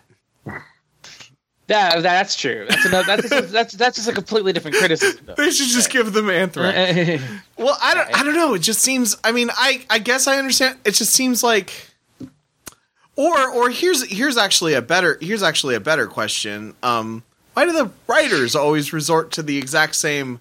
The oh the we have to go get the antidote from the Predacons. Why can't they have the people do sciencey science? Like be like I'm gonna, I'm gonna I'm gonna. Experiment. I'm going to science uh, the shit out of this. Ex- well, yeah, yeah, basically, yeah, exactly. Like, I mean, I mean, that's, I mean, I guess maybe they do sometimes, but like, I like, I always like those those Star Trek episodes when somebody's when somebody's sick and they have to actually figure out, they have to reverse engineer a cure rather than rather than just going over and finding the the the vial that they shouldn't, they honestly shouldn't expect to exist. But yeah. No, sure. I get where you're coming from. It just, it I don't know. It doesn't make strategic sense in some ways when you think about yeah, it. Yeah, it either doesn't make strategic sense or it's lazy writing or both. Mm-hmm. Um, I'm I'm not sure. And it's, I don't know why what it is about, because I generally really like this episode. I don't know what it is about this episode that that plot device pushed me over the edge, but it did. Mm-hmm. Yeah. But we, we, we get, um, so we get, uh, Optimus orders everybody into beast mode. And we got a cute little line from Dinobot just before he transforms where he says, there are times when I would prefer to be a Predacon. Yeah. So he transforms. So everybody's in beast mode. And Megatron looks back at Blackarachnia and says, you see, a big bargaining chip is always useful, but now the game is over. Then we get Rhinox, who's like, Uh, he, he flops down on the on the ground. He looks sort of like Eeyore. And Optimus is like, "What's wrong?" And he's like, "Wild bean vines, hard to digest." And he manages to get himself back up, and he starts turning around. There's even a shot that looks like you see his butthole. Yes, it's just shading, mm-hmm. but it looks like straight up butthole. Yeah. Mm-hmm. Uh-uh. Mega, we cut back to Megatron and he's like, do not turn your back on me, Maximal scum. He's like, Optimus's eyes go bug-eyed for a moment. Like they actually yeah. widen, very cartoony. Yeah. Uh, I like and the then, animation of Airazor backing up from, uh, yeah, from the Rhinox too. Like they're just, because it's a bird so they walk funny. So she's yeah. like. Yeah. And of course we get a shot of, of Rhinox's back. And his tail sort of up. And all the other Predacons are sort of like, you know, sidestepping away from Megatron, who's sort of in center camera. And he's looking at all of them. He's like, oh, no, not that. And then we get a ju- – it, it literally cuts out to the planet. Like, yep. We are in orbit. And we get this huge gas cloud. It's, and then, like, it's this not a mushroom like little, cloud, but it's like – it may as well be. Yeah. yeah. It is like the size of a continent. And then we get like a little smoke wisp that's coming up from the land. Fortunately, fortunately, Tarantulas designed the containment device for the uh, antidote to be able to withstand uh, energon yeah. farts. Yeah. It's funny because we got Optimus who who's literally holding up a hand and trying to wave the gas that's in the air away. And he's like, oh, oh, that did it. He's like, let's go. Rattrap is sort of like digging around. He's like, not without the cancer virus. And he's like, and he manages to lift off some debris, and it, yeah, sure enough, it managed to survive. And so he managed to grab it. And then we cut back to the Maxwell ship, and we've got Rhinox now wearing this little hat. It's, it's a beer hat. Yeah. It's a beer yeah. hat. Two straws. Just... yeah. Two straws. He's sort of sucking it back a little bit and looking around. His Rattrap's wearing a hard hat. I'm well, more a fan of the hard hat. I like that. Yeah, a lot, I mean, he's got to protect his exposed brain. Yeah, because he's doing some welding right now, apparently. And he, he makes mention, you know, a little welding, a little paint, and hey, it'll look like home again. And then Dinobot comes in, he's like, well, that's just because you're used to rat hole. And then he's like, eh, never ends, does it? And we get Rhinox, who, who then starts to... Uh, getting ready to sneeze. He literally does three sneezes. It causes him to spin in his chair, and then the chair falls over, and he's like, oh, sorry. And Cheater's like, oh, it could have been r- worse, right? And then we cut to another shot of Rhinox's ass. Yeah. yeah. Like butts in this episode. Him, yeah. yeah, I thought he was going to fart. Like, again, like a regular fart. Yeah. yeah. No, um, no farts. And but, yeah, to be clear, like he sneezes, but it's not like they're not like energon sneezes anymore. No, it's just they're just like sneezes. Yeah, sneezes strong enough to send him spinning in his chair, but yeah, not energon sneezes. But uh, we we we then cut to, to Megatron's face. It's like, this is certainly the most humiliating defeat of my career. Yes, and then we zoom out, and all the Predacons are sort of hanging from a tree, and then we cut to credits. So. Well, wait, you forgot to mention uh, Waspinator. Oh, yes, Waspinator. He, he's hanging he's like on dangling. a branch. And it breaks, and he like falls on his head. And Yes. And it doesn't just cut the credits. It has that whole like circle wipe. Yeah. Mm. Like Looney Tunes yeah. style. Yeah, definitely a Looney Tunes uh, inspired episode, to say the least, I would say. But yeah. Yeah, just Waspinator. He actually bounces. He lands on his head, and then he bounces away off camera. But he does groan, so he doesn't die there. Yeah. Yeah. And and this is Warren Beast, which is W B, and Warner Brothers owns Looney Tunes, so Illuminati confirmed. There you go. Boom. Did we just blow your mind? Yeah. Conspiracy theory for us to... Was was Professor Xavier in that meeting, or did he miss that meeting, like when they sent Hulk to Planet Hulk? Uh, uh, anyway, so yeah, end of the episode. There you go.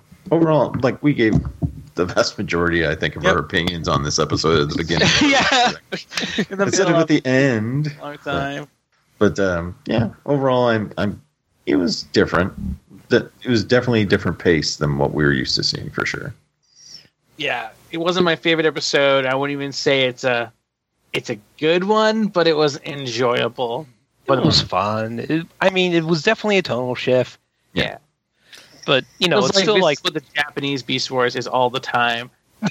I feel like I feel like this is an episode that I'm going to remember. I mean, this is probably going to be, if I at the end make a top ten or top five list, uh, this will mm-hmm. probably be. Whatever number of number of episodes, this will be on the list at a low number. So, like, if it's a top ten list, it'll be like number eight. Fair um, enough. But, uh, but I think that it it's a, it's memorable enough. It's one of my favorite episodes of Buffy the Vampire Slayer is Zeppo. Uh, it's a Xander focused episode before, yeah. in season season four or something like that. But uh, but it's a it's sort of a it's sort of a uh, self aware parody of itself. You know, I mentioned. Uh, I don't like Trouble with Tribbles, but um, I'm yeah. I, Star Star Trek's too serious. Star Trek doesn't need to be a parody of itself. Um, but uh, I'm trying to think. There's other shows that have done this where they do sort of a, a self-aware parody episode. But I can't. Well, Sailor Moon does it all. D- d- does it a bunch of times. But Uh, Supernatural does it too. Yeah, I, I haven't watched Supernatural, but I it seems like the kind of show that that would. Mm-hmm. Um, Avatar uh, is a very famous clip show episode. That's a very good parody of itself. Mm-hmm. Oh, mm. You familiar with that one? The the what is it called? Like the Ember Island Players, maybe. It, it, oh, it's yeah, pretty much like play. Yeah, yeah. Um, I don't know if you're familiar with the show, Kendall. Yeah, I mean, I've Greg. I've seen like I saw like three episodes of it. Yeah, well, pretty, pretty much, much like it's like the best clip show ever because because it's not really even a clip show. Like usually when when they have like here's an episode that recaps the whole series, they have like here's literally clips from the episode while characters talk about it or remember it. This is like they show up to a play that is a recreation of their adventures thus far, but as a play. Oh. So you get to see and like, how and how others think things went or are yeah, these, uh-huh. these characters are. I still th- I, there were some really good jokes. Like I like how all the characters are kind of just like weirdly different from them, and then Toph's character, like who's just you know the the the small blind girl who's like really good at at earthbending. Her character just comes out, and it's it's like a like a, a five foot. No, like a six foot tall wrestler or something like that. Yeah, he's a giant and, buff dude. Yeah, and like everyone was like mad about them, and so the and so they all just turned to Toph to see, like, because I I know she can't see, but they at least can she can hear what he's saying and stuff like that, just to see her re- reaction. And I think she just basically shrugs and is like, "I'm fine with that." I think she says like, "I sound like a what, is it, do I sound like a giant buff guy? That's awesome." Yeah. Yeah, it's great. It's a really good episode.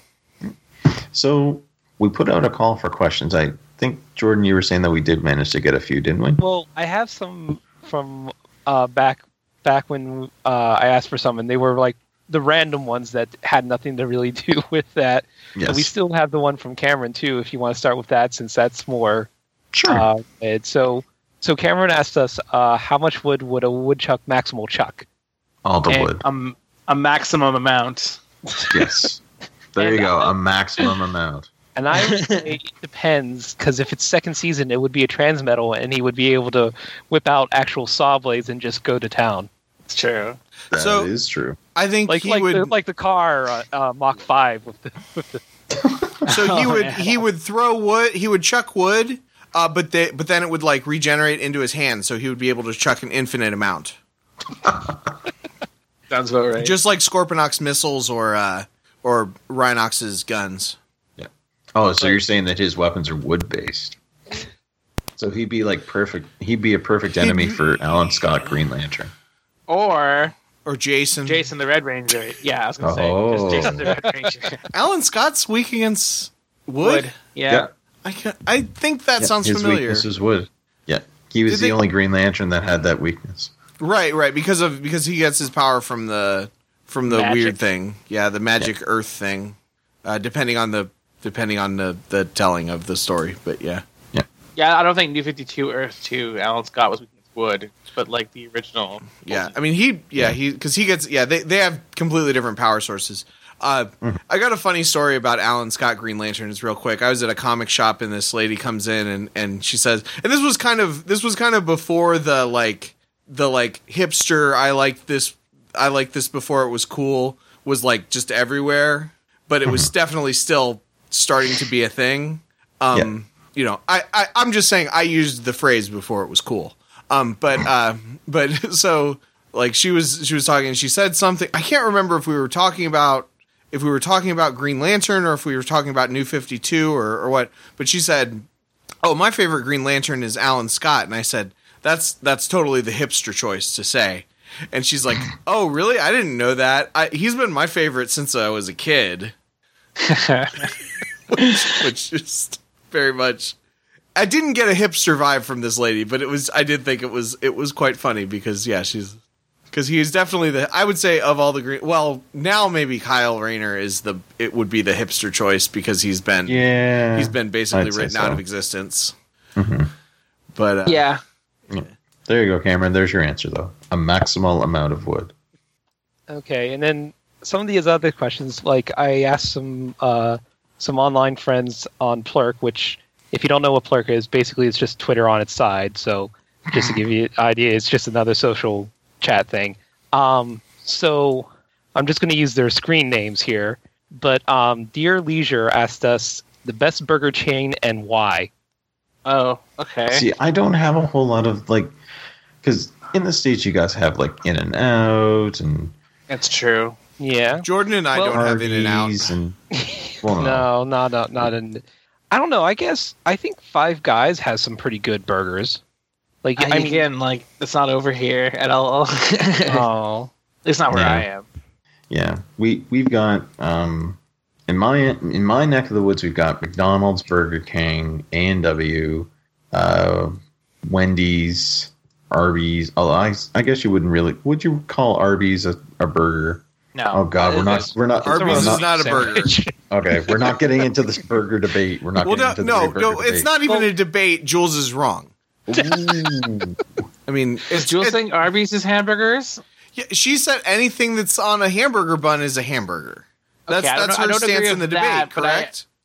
I, I don't I don't know. I don't know. This is yeah, because I mean, like, I don't agree with that statement, but I agree that there's something as chicken burgers and stuff like that, which I think yeah. the other guys were saying there wasn't. So. Well, yeah. there's a thing is a, what she was calling a chicken burger though was like a chicken sandwich on a hamburger bun, not a not a ground chicken formed, not a chicken burger.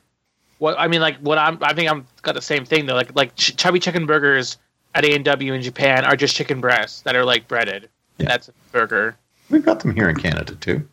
That's what I, I'm. I'm talking. I'm from Canada too, Greg. Remember? Yeah, I know, but you said Japan. You said I didn't Japan, say Japan. So no, I didn't. Yeah. You definitely said Japan. I, are you serious? Yes. Yeah. I don't believe you. I'll have to re-listen to this. Why the fuck did I say Japan? Well, I have no idea why I said that. But I meant Canada. I, I, are you sure I didn't say over here? No, you said sure in I, Japan. No, you said, yeah. Huh. What the fuck? Chubby chicken burger. Okay. okay. Go back in time and kill that Emily that said that. And, and have a, this Emily replace her and say she's a dumbass. It, it may be a it may be a cultural it may be a cultural thing that uh, that people outside of the United States call things different things. Um, but uh I but I still would say that, that you can't say that anything on a hamburger bun is automatically a ham, is automatically a burger, which was which was Jules' argument on the at least on the episode. But I, it, that's fine. She I don't can, think I don't think Arby's is burgers. But anyways, yeah, um, Arby's isn't like, burgers. I've been to Burger King and McDonald's a little bit more than others, but like I live in this town that has two A and W's and two Subways and a K F C, and that's it. Mm-hmm. And it's kind of bullshit because like. Uh, the the person who owned A and W and the people who own A and W now are the same family, but they pretty much like are on city council and they block any chance for like McDonald's oh, or for like, other stuff to come. Mm, wow. And that sucks because like yeah. A and W is good. I like A and W, like, and I think Canadian A and W is a lot different than American A and W. So I'm not really sure what the differences are, but I know you guys don't have the burger family there, do you? We don't have A and W so, in Columbus. You okay. guys are missing out. But yeah, it's really good. But like, I don't know, like it might be my favorite, but I've only ever had that really. I think I had McDonald's occasionally, and I really like McDonald's actually, even though it's trash. It's good trash. and and um, I I mean, I've liked Burger King when I've been there, but again, I just I don't I, I don't get it often enough to really t- say. Yeah, Kendall, A and W's got like they've got the burger family, so they've got like the kitty burger, then the mama uh-huh. burger's like single patty, Papa burger is a double patty. And then the the grandpa burger, which um, is essentially if you had three quarter pounder patties in a burger, so they've got a triple patty burger. Yeah, uh, like the, the mama, oh, papa, and grandpa. Sounds like I'm tearing a family apart. But yeah, the, the mama, papa, and grandpa are identical except for the amount of patties they have. Yeah. Like the, the yeah. top, I, again, I worked at A and W for seven years, so yeah. I know all the shit. So Wendy's, it's like Wendy's has a classic the, single, double, and triple. Yeah. Yeah. yeah. And then they've got an uncle, which is like a, a sirloin patty burger. Mm-hmm. So. Which is relatively new. Yes. It, like whenever I started working there is when they first got those in. And then they also have teen burgers, which are like the same toppings as Mama and Papa, but they add in uh, bacon, cheese, lettuce, and tomato. And mm-hmm. then they have the matzo burger, which is a patty with matzo cheese on it, and it has a burger sauce on the bun and just lettuce and tomato. Mm-hmm. Mm-hmm. And I think, oh wait, now they have the buddy burgers as well, which are like... Oh yeah, they're like tiny burgers.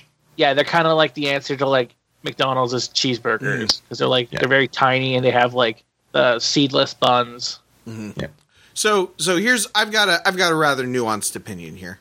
Um, I live in a, a, a mediumly large city, and I honestly haven't found a chain that I think has excellent burgers. Um, I think that uh, when I lived in Los Angeles, uh, In-N-Out is good but overrated. Like, it's very good, but it's not like I wouldn't, you know, I wouldn't uh, sell my soul to, for an In-N-Out burger. Uh, Fat Burger is another California chain uh, that I really, really enjoyed. Um, thought had excellent, excellent burgers. Um, Anytime you go to a place and their menu consists of hamburgers and fries and maybe milkshakes, that's a good mm. sign. Um, once you start getting chicken fingers into the mix, that's, you know, that's a that's a bad sign. Uh, I do like Five Guys, although I feel like I've been a little disappointed with them lately. Um, I also uh, feel think very highly of Waffle House's hamburgers, and uh, and actually Steak and Shake has. has a has a decent hamburger for sort of for what it is, for like a uh it's somewhere in between what I would consider fast casual and and and and street, just regular fast food. um, I was just there and had like a steak burger with a portobello like mushroom as right. well on it. It was that really good. good. Yeah. Yeah. Really good. I mean, they're they're solid and their prices are really good. You get a bur- you can get you go through the drive-thru and you get a burger and fries for four dollars. Um, I mean, that's that's a good that's a good deal. Um, I will say, if anyone's ever in Columbus, Ohio, uh, the best place, hands down, for a burger is on Treby Road, uh, just west of Riverside. Uh, a, a little place called Johnny's. It's a it's a little uh, looks kind of like a broken down hole, not a hole in the wall bar. What? Because it's stand it's standalone, but like like a dive. Sort of place. It's like a pub. Yeah, yeah. Like an and, old pub. And you go in there. It's on the wrong side of the railroad tracks. You go in there. Um, once you get inside, it's actually pretty. It actually looks pretty harmless. But uh, when I was when I, when my dad took me there when I was eighteen, I thought we were like you know in in the in the ghetto. Uh, um, but it's actually like where all the because uh, there are because there's a, a a fair number of like office buildings in the area. So it's actually where all the like. Yuppie people go for lunch, but they have they have burgers there that are that are the best hamburgers probably that I've ever had. Uh, it's sort of a it's like it's like what you would what you want hamburgers at a cookout to taste like. Like it's they're definitely like fire grilled and stuff, but the the quality of the meat's really high, and they take you know you order it you you know that they're really doing the real thing because you order it and it takes fifteen minutes for your burger to come out. Because they're yep. really they're really cooking it for real, and I, yeah, that's so that's my that's my take there. I, I will say if we go away from chains, which is um like while we don't have very many chains here, we do have like I think we have most restaurants per capita in B C in the city. I mean that's the the, mm. the way they say it because it's not a very like our downtown isn't super large, but there's like so many restaurants downtown. Mm-hmm. So like a lot of them have like hamburgers that are like more like. Like you said, like it's it might taste like a cookout burger. Like it tastes, it, mm-hmm. they're not fast food. They're like quality, good burgers. Right. We even have like a we even have a, a thing every summer called Burger Week, where everyone every um, place makes like a special new burger to like mm-hmm. try and like get customers, and it's a little bit discounted, and yeah, it's cool. Um, so there is a lot of like good like culture in restaurants here that is not chains, but. Mm-hmm. Sometimes you just want a fucking McDonald's burger. Yeah. No, I, I I eat McDonald's three to four times a week, so I, I know what you're saying. Um, yeah. Also, I want to honorable mention White Castle. It is where my wife and I go for Valentine's Day every year. So, which actually, I had better... That's less than a month away. I better get our reservations. You need reservations for White Castle? On uh, on Valentine's Day, you do. Okay. Oh, cool. Yeah. Yep. Hmm. Strongly recommend it for anybody out there who uh, is... needs a Valentine's Day plans because because the thing is the thing is it costs it's this they do table service and it's really fun and they decorate the store and stuff and it's something you can only do on Valentine's Day. You can go to a nice restaurant any any night of the year, especially one that's when you have money. Uh, you know this is something you can that doesn't cost that much money and you can only do on Valentine's Day. We've done it that's uh, cute like five years in a row, six years in a row, something like that. I like so. that. It's a pretty good tradition. Yep. Like when, when you first say like White Castle, and I was like, it kind of sounds like okay. But then when you put it like that, it totally makes sense. Like, mm-hmm. You're totally right. Like, mm-hmm. Yep. Yep. All right. I think we've got time for a couple more questions, and then we should probably. I think Joe asked a pretty good question that I liked. Oh, that's right. Joe did ask a question on the oh. Facebook group. Oh, I missed it. Oh no! Hold on, I'll bring it up then. Was it was it on uh, the one you, you like for when yeah, you maybe. asked for tonight? Yeah. Mm-hmm. Okay. One second. Uh, while I'm bringing it up, though, I can give you something to discuss. Sure. Uh, all uh, the Mad Maiden, all one word, asked, "How does everyone know that keeping their feet and feet slash arms under the sheets will keep the monsters from getting them?" Did- Well, I think it's scientifically proven that monsters hate cotton. I, I went one step farther when I was a kid, as I, I had to make sure that all my sheets weren't hanging off the bed, because then spiders could climb up them if they were off the bed. So they all had to be on the top of the bed, like no sheets over. See, I would tuck, I would literally tuck my feet or the blanket under my feet.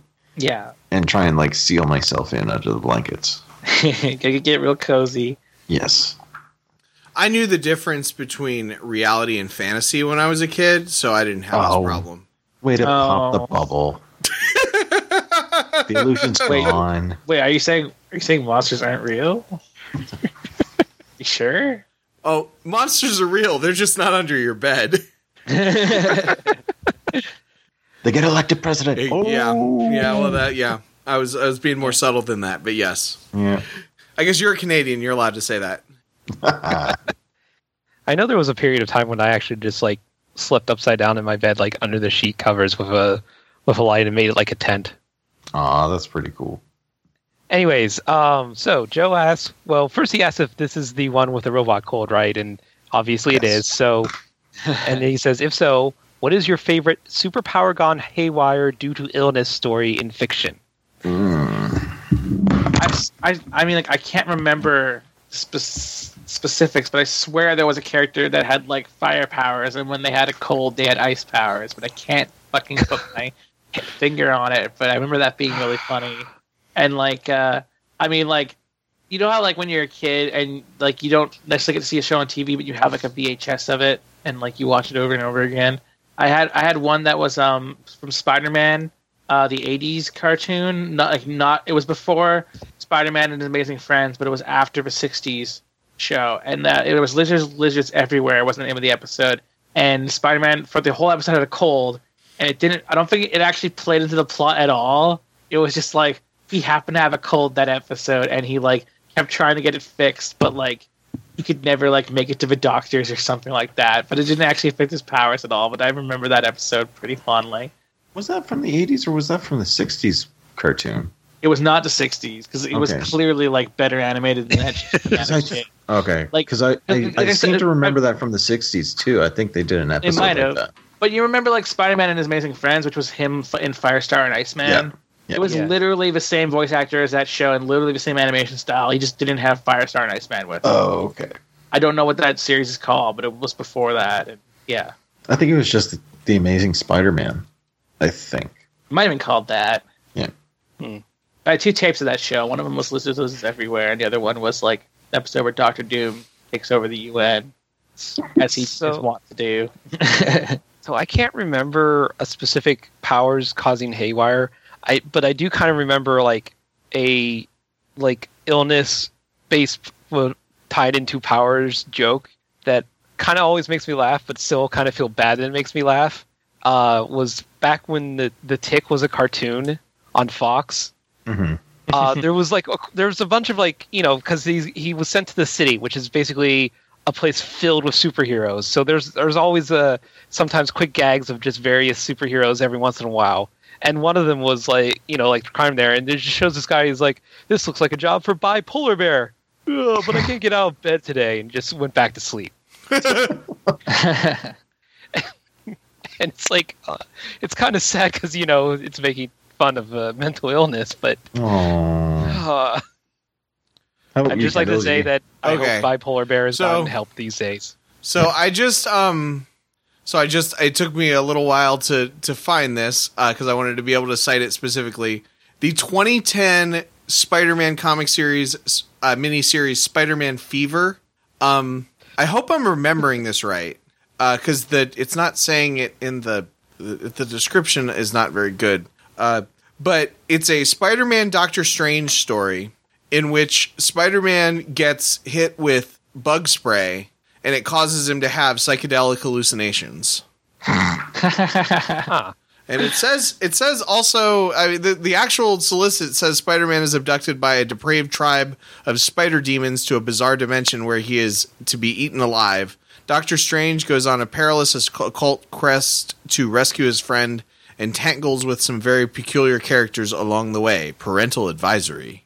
Hmm. Um, so oh. yeah, but yeah, I'm sure there's at least it may only be it may only be in one issue or something, but he does get hit with bug spray and goes crazy.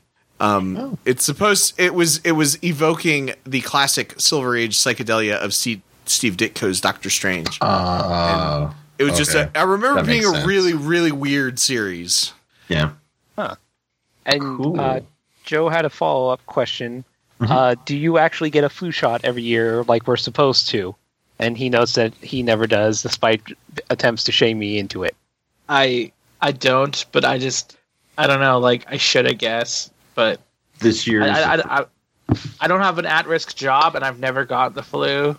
Yeah, like like like the the flu that like I've gotten colds and stuff, but like I just don't get it ever. Which just probably means I should take the shot even more. But I just I don't know. I just never get a chance. But I I, I know I'm shirking my civil duties for doing that. Herd um, immunity is important. This year's is. the first year that uh that I got it, even though I I. definitely should have been getting it beforehand, especially with me having a kid. Um, but yeah, this is the first year I've gotten it. Um, normally around this time of year, or now into February is probably going to be the worst time where I would normally catch something if there was something going around. So I guess mileage may vary depending on how things go. Uh, last time I got a really bad flu was a number of years ago, like puking flu. Um, mm. That would have been, yeah, that would have been back when Bin Laden was dead, or when he's alive killed. again. No, I mean when, when he got ki- when he got I, killed. When they man, I knew. I, now I know. Now I know why people aren't fans of Obama. He did, he killed Bin Laden, but he also let him come back to life. We didn't let him. The Black Lanterns came in. You know, I just that shit. I'm just saying, yeah. If we had a Republican president, Bin Laden would still be dead. Oh. Anyway, but yeah, doesn't... Bin Laden was killed when I was really sick because I remember lying in bed and having C N N on, mm-hmm. and them talking about how he was how he was killed. And you're like, awesome. That's pretty much how it was. Yeah. Um. My and, and I, I will say my, my mom, she works at a old folks home doing laundry. And she has to get a flu shot. Yeah, required by that her. Makes sense. Although it, it it really messed her up, and I think she does this like alternate thing because I remember it like fucking her up. Because that can do happen to some people, right? Where they get flu shots and they get yeah. sick. It, yeah. It. Yeah. It doesn't happen yeah. as much as it used to, but mm-hmm. uh, yeah, uh, I get a flu shot every year. Uh, I ever since I got diagnosed diabetic because I'm like that's like an immune system isn't as good disease. So uh, yeah, I get it every year, and I don't know if it's because I'm not constantly around sick people, like in you know college, in high school, and then dorms and stuff. Because uh, it was, I happened to get diagnosed when I around the time that I was no longer in those types of environments. But I don't ever get sick anymore, except for when I do. But not like except for bad. When you do. Yeah, I mean, you know, not like bad sick. yeah, yeah. I think it made a difference. Hmm.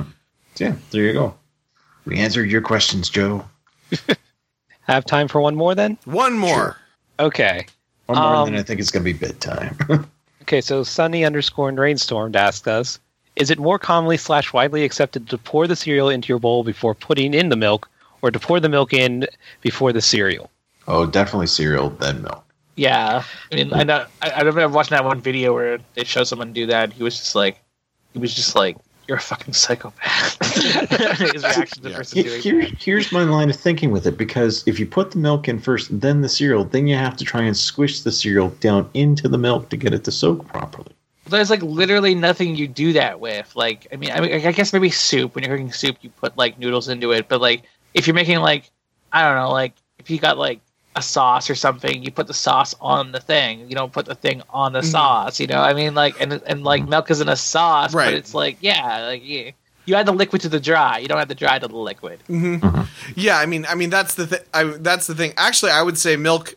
If you're gonna say is milk a sauce or is milk a broth, I would say that milk is definitely a sauce, because when you're putting milk on cereal, you're just trying to wet the cereal. You're not trying mm-hmm. to. You're it, it's it's not it's not a soup. Like, you're not trying to drown your your cereal in milk. No, and, you're not. No. And it, yeah, and plus, like, you wouldn't. You're eating this. The other thing is, like, you wouldn't know how much milk to put in if you didn't have the cereal there, because mm-hmm. you want to eat because of volume displacement. Yeah, you want to eat a cup of cereal. You don't care how much milk you drink. Mm-hmm. I mean, the cereal's the good part. I mean, I love milk, so I often will have a glass of milk with my cereal, so I have more milk because I love milk. Well, that's. I mean, you know, that's your prerogative. Uh, I don't like milk. But, but even still, I don't drown it. But still, the yeah. cereal is the cereal. Like, the if yeah. you want to have, if you want to also have a beverage that is is similar to the sauce that you're putting on your cereal, then that's, you know, that's understandable. It's like eating. Uh, I can't think of another example that's re- relevant. So move on. I guess if you had a pasta and was also drinking V eight, but that's kind of weird. That is fine. That... it just sounds kind of yeah, weird. Well, I guess if you were, if you, if you had like, I, I could see like you having a salad and having a V eight to drink. That's that's probably. Oh, absolutely. I guess the thing yeah. is, you're not usually if you're if you're eating something sweet, you're probably not dr- also drinking something sweet, and and if you're and if you're eating something savory, you're probably not drinking something savory. No. True enough. I guess you could have like a chocolate. You could have like a chocolate milk with your chocolate cake. Oh, it's good. Yeah. That seems socially acceptable, even if I personally wouldn't do it. Not, not. I mean, like personally, I think like if you have cake or like cookies or something, and you don't have coffee or milk accompanying it, whatever way, it's like it's still good, I guess. But it's it's just it feels like not as betraying good. Yourself. I like having a hot bitter liquid with my with my sweets, like either either a yeah, coffee that's or a tea. Like coffee and cake is is, um, is, is acceptable but, to me. But I also but I also will eat, especially cookies. I'll eat just by themselves. Oh, I need milk with them. I I can, but it's just like this feels wrong. All right, so there you go. There's your questions answered this week, folks. Uh, anybody got anything that they want to plug this week?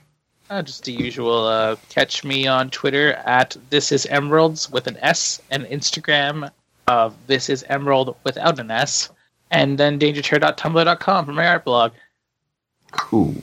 Uh, I'm gonna plug uh, Turn to Page again because they're still doing stuff. Uh, yes. I've said it, and they just recently opened up. Like they're uh, Jesse Cooper's trying to see if people are interested in like stickers and T-shirts, so he's made a small red Redbubble store, and one of the shirts has the fat psychic pigeon on it. I saw from, that link. I saw the link that you said. I thought it was so cool. Which apparently, like, it was in one of the... I can't remember which episode it was, but they basically were, like, talking that instead of it's, like, you, the reader, imagine it as, like, a a fat psychic uh, pigeon that was actually going through the choices of the book. Mm-hmm. But uh, it's... Like there's there's it's a it's a neat podcast and it's a lot of fun. Oh yeah. How about you, Kendall? You got anything you want to plug? Uh, so as always, my YouTube channel K Hallman K H A L M A N uh, for for ukulele videos, and Twitter uh, is at K Hallman K H A L M A N. Also, uh, I believe it's going to post on January thirtieth. So uh, when this goes up, it will probably won't be up yet, but. Uh, Jordan, Emily, me, Mike from Teenagers with Attitude, Matt from Teenagers with Attitude, and uh, Emily from the V G M Jukebox podcast did a yes. did a Teenagers with Attitude bonus episode on the nineteen ninety-six slash nineteen ninety-nine Sonic the Hedgehog movie, in which um uh, is which is uh, was really long and stuff. Uh, so I, I hope, hope that episode's that. out by now, or at least one of the parts of the episode is out. I think, yeah, I thought he said, I thought he said he was posting, he was planning on posting it on the thirtieth, but I might, I might have, I might have miss, misseen that. Uh, but uh, well, we're gonna yeah. have this episode up on it's going to be the twenty-first, so, so it'll be yeah. probably nine days later. Yeah, yeah. So yeah, and if or it might be up sooner than that. Uh, if you're listening to us and you're not listening to Teenagers with Attitude, um, that seems like a very small portion of the Venn diagram. um, but uh, if you're listening to us and you don't listen to Teenagers with Attitude, please uh, message us and tell us how you found out about us. Yeah, actually, yeah, actually I'd be very curious about that. Yeah. Um, of course, I'm going to plug the, the network that we and Teenagers with Attitude and a bunch of other podcasts are on. It's uh, called Audio Entropy. Um, if you want to check out uh, us, Teenagers with Attitude, uh, Totally Reply, Re- Replies, yeah, blah, blah, blah. Totally Reprise. Uh, let me tell you about Homestuck. Let me tell you tell you about Evangelion. Uh, going Pear Shape. Uh, Digimon Digital Moncast. Uh, we've got a bunch of podcasts on that network. Uh, if you want to check us out, audio entropy dot com. And of course, as always, if you guys want to send in your questions, you don't always have to wait for us a- asking for questions to come in. We're always checking the Twitter and Facebook page. Uh, so if you want to check us out, we're on Facebook. Uh, if you go to facebook dot com slash group slash War and Beast Podcast, we are there. Uh, Twitter, we are at War and Beast. I think it's just at War and Beast. Yeah. It's just at War and Beast, I believe. But uh, if you still use email, because I know not a lot of people use it anymore with social media being the way it is, uh, if you want to send us an email, we are the at War and Beast Podcast at gmail dot com. So, uh, the first ad part, just War and Beast Podcast. Yeah. yeah. But yes, there you go. Um, but yeah, it's been another week. Been an interesting episode. And uh, as always, uh, you can find us on iTunes, Google Play, or if you just want to use the R S S feed, we've got those on the uh, Audio Entropy website also. So you can just click on the page and you got a direct link. You can copy the R S S shortcut directly into your podcast player. Uh, so yeah, it's been another week. Uh, and for War and Beast, I have been Greg. I've been Emily, and I still don't know why the fuck I said Japan. I've been Jordan. And I've been Cheese Lips. There you go. Let's roll. Meep, meep.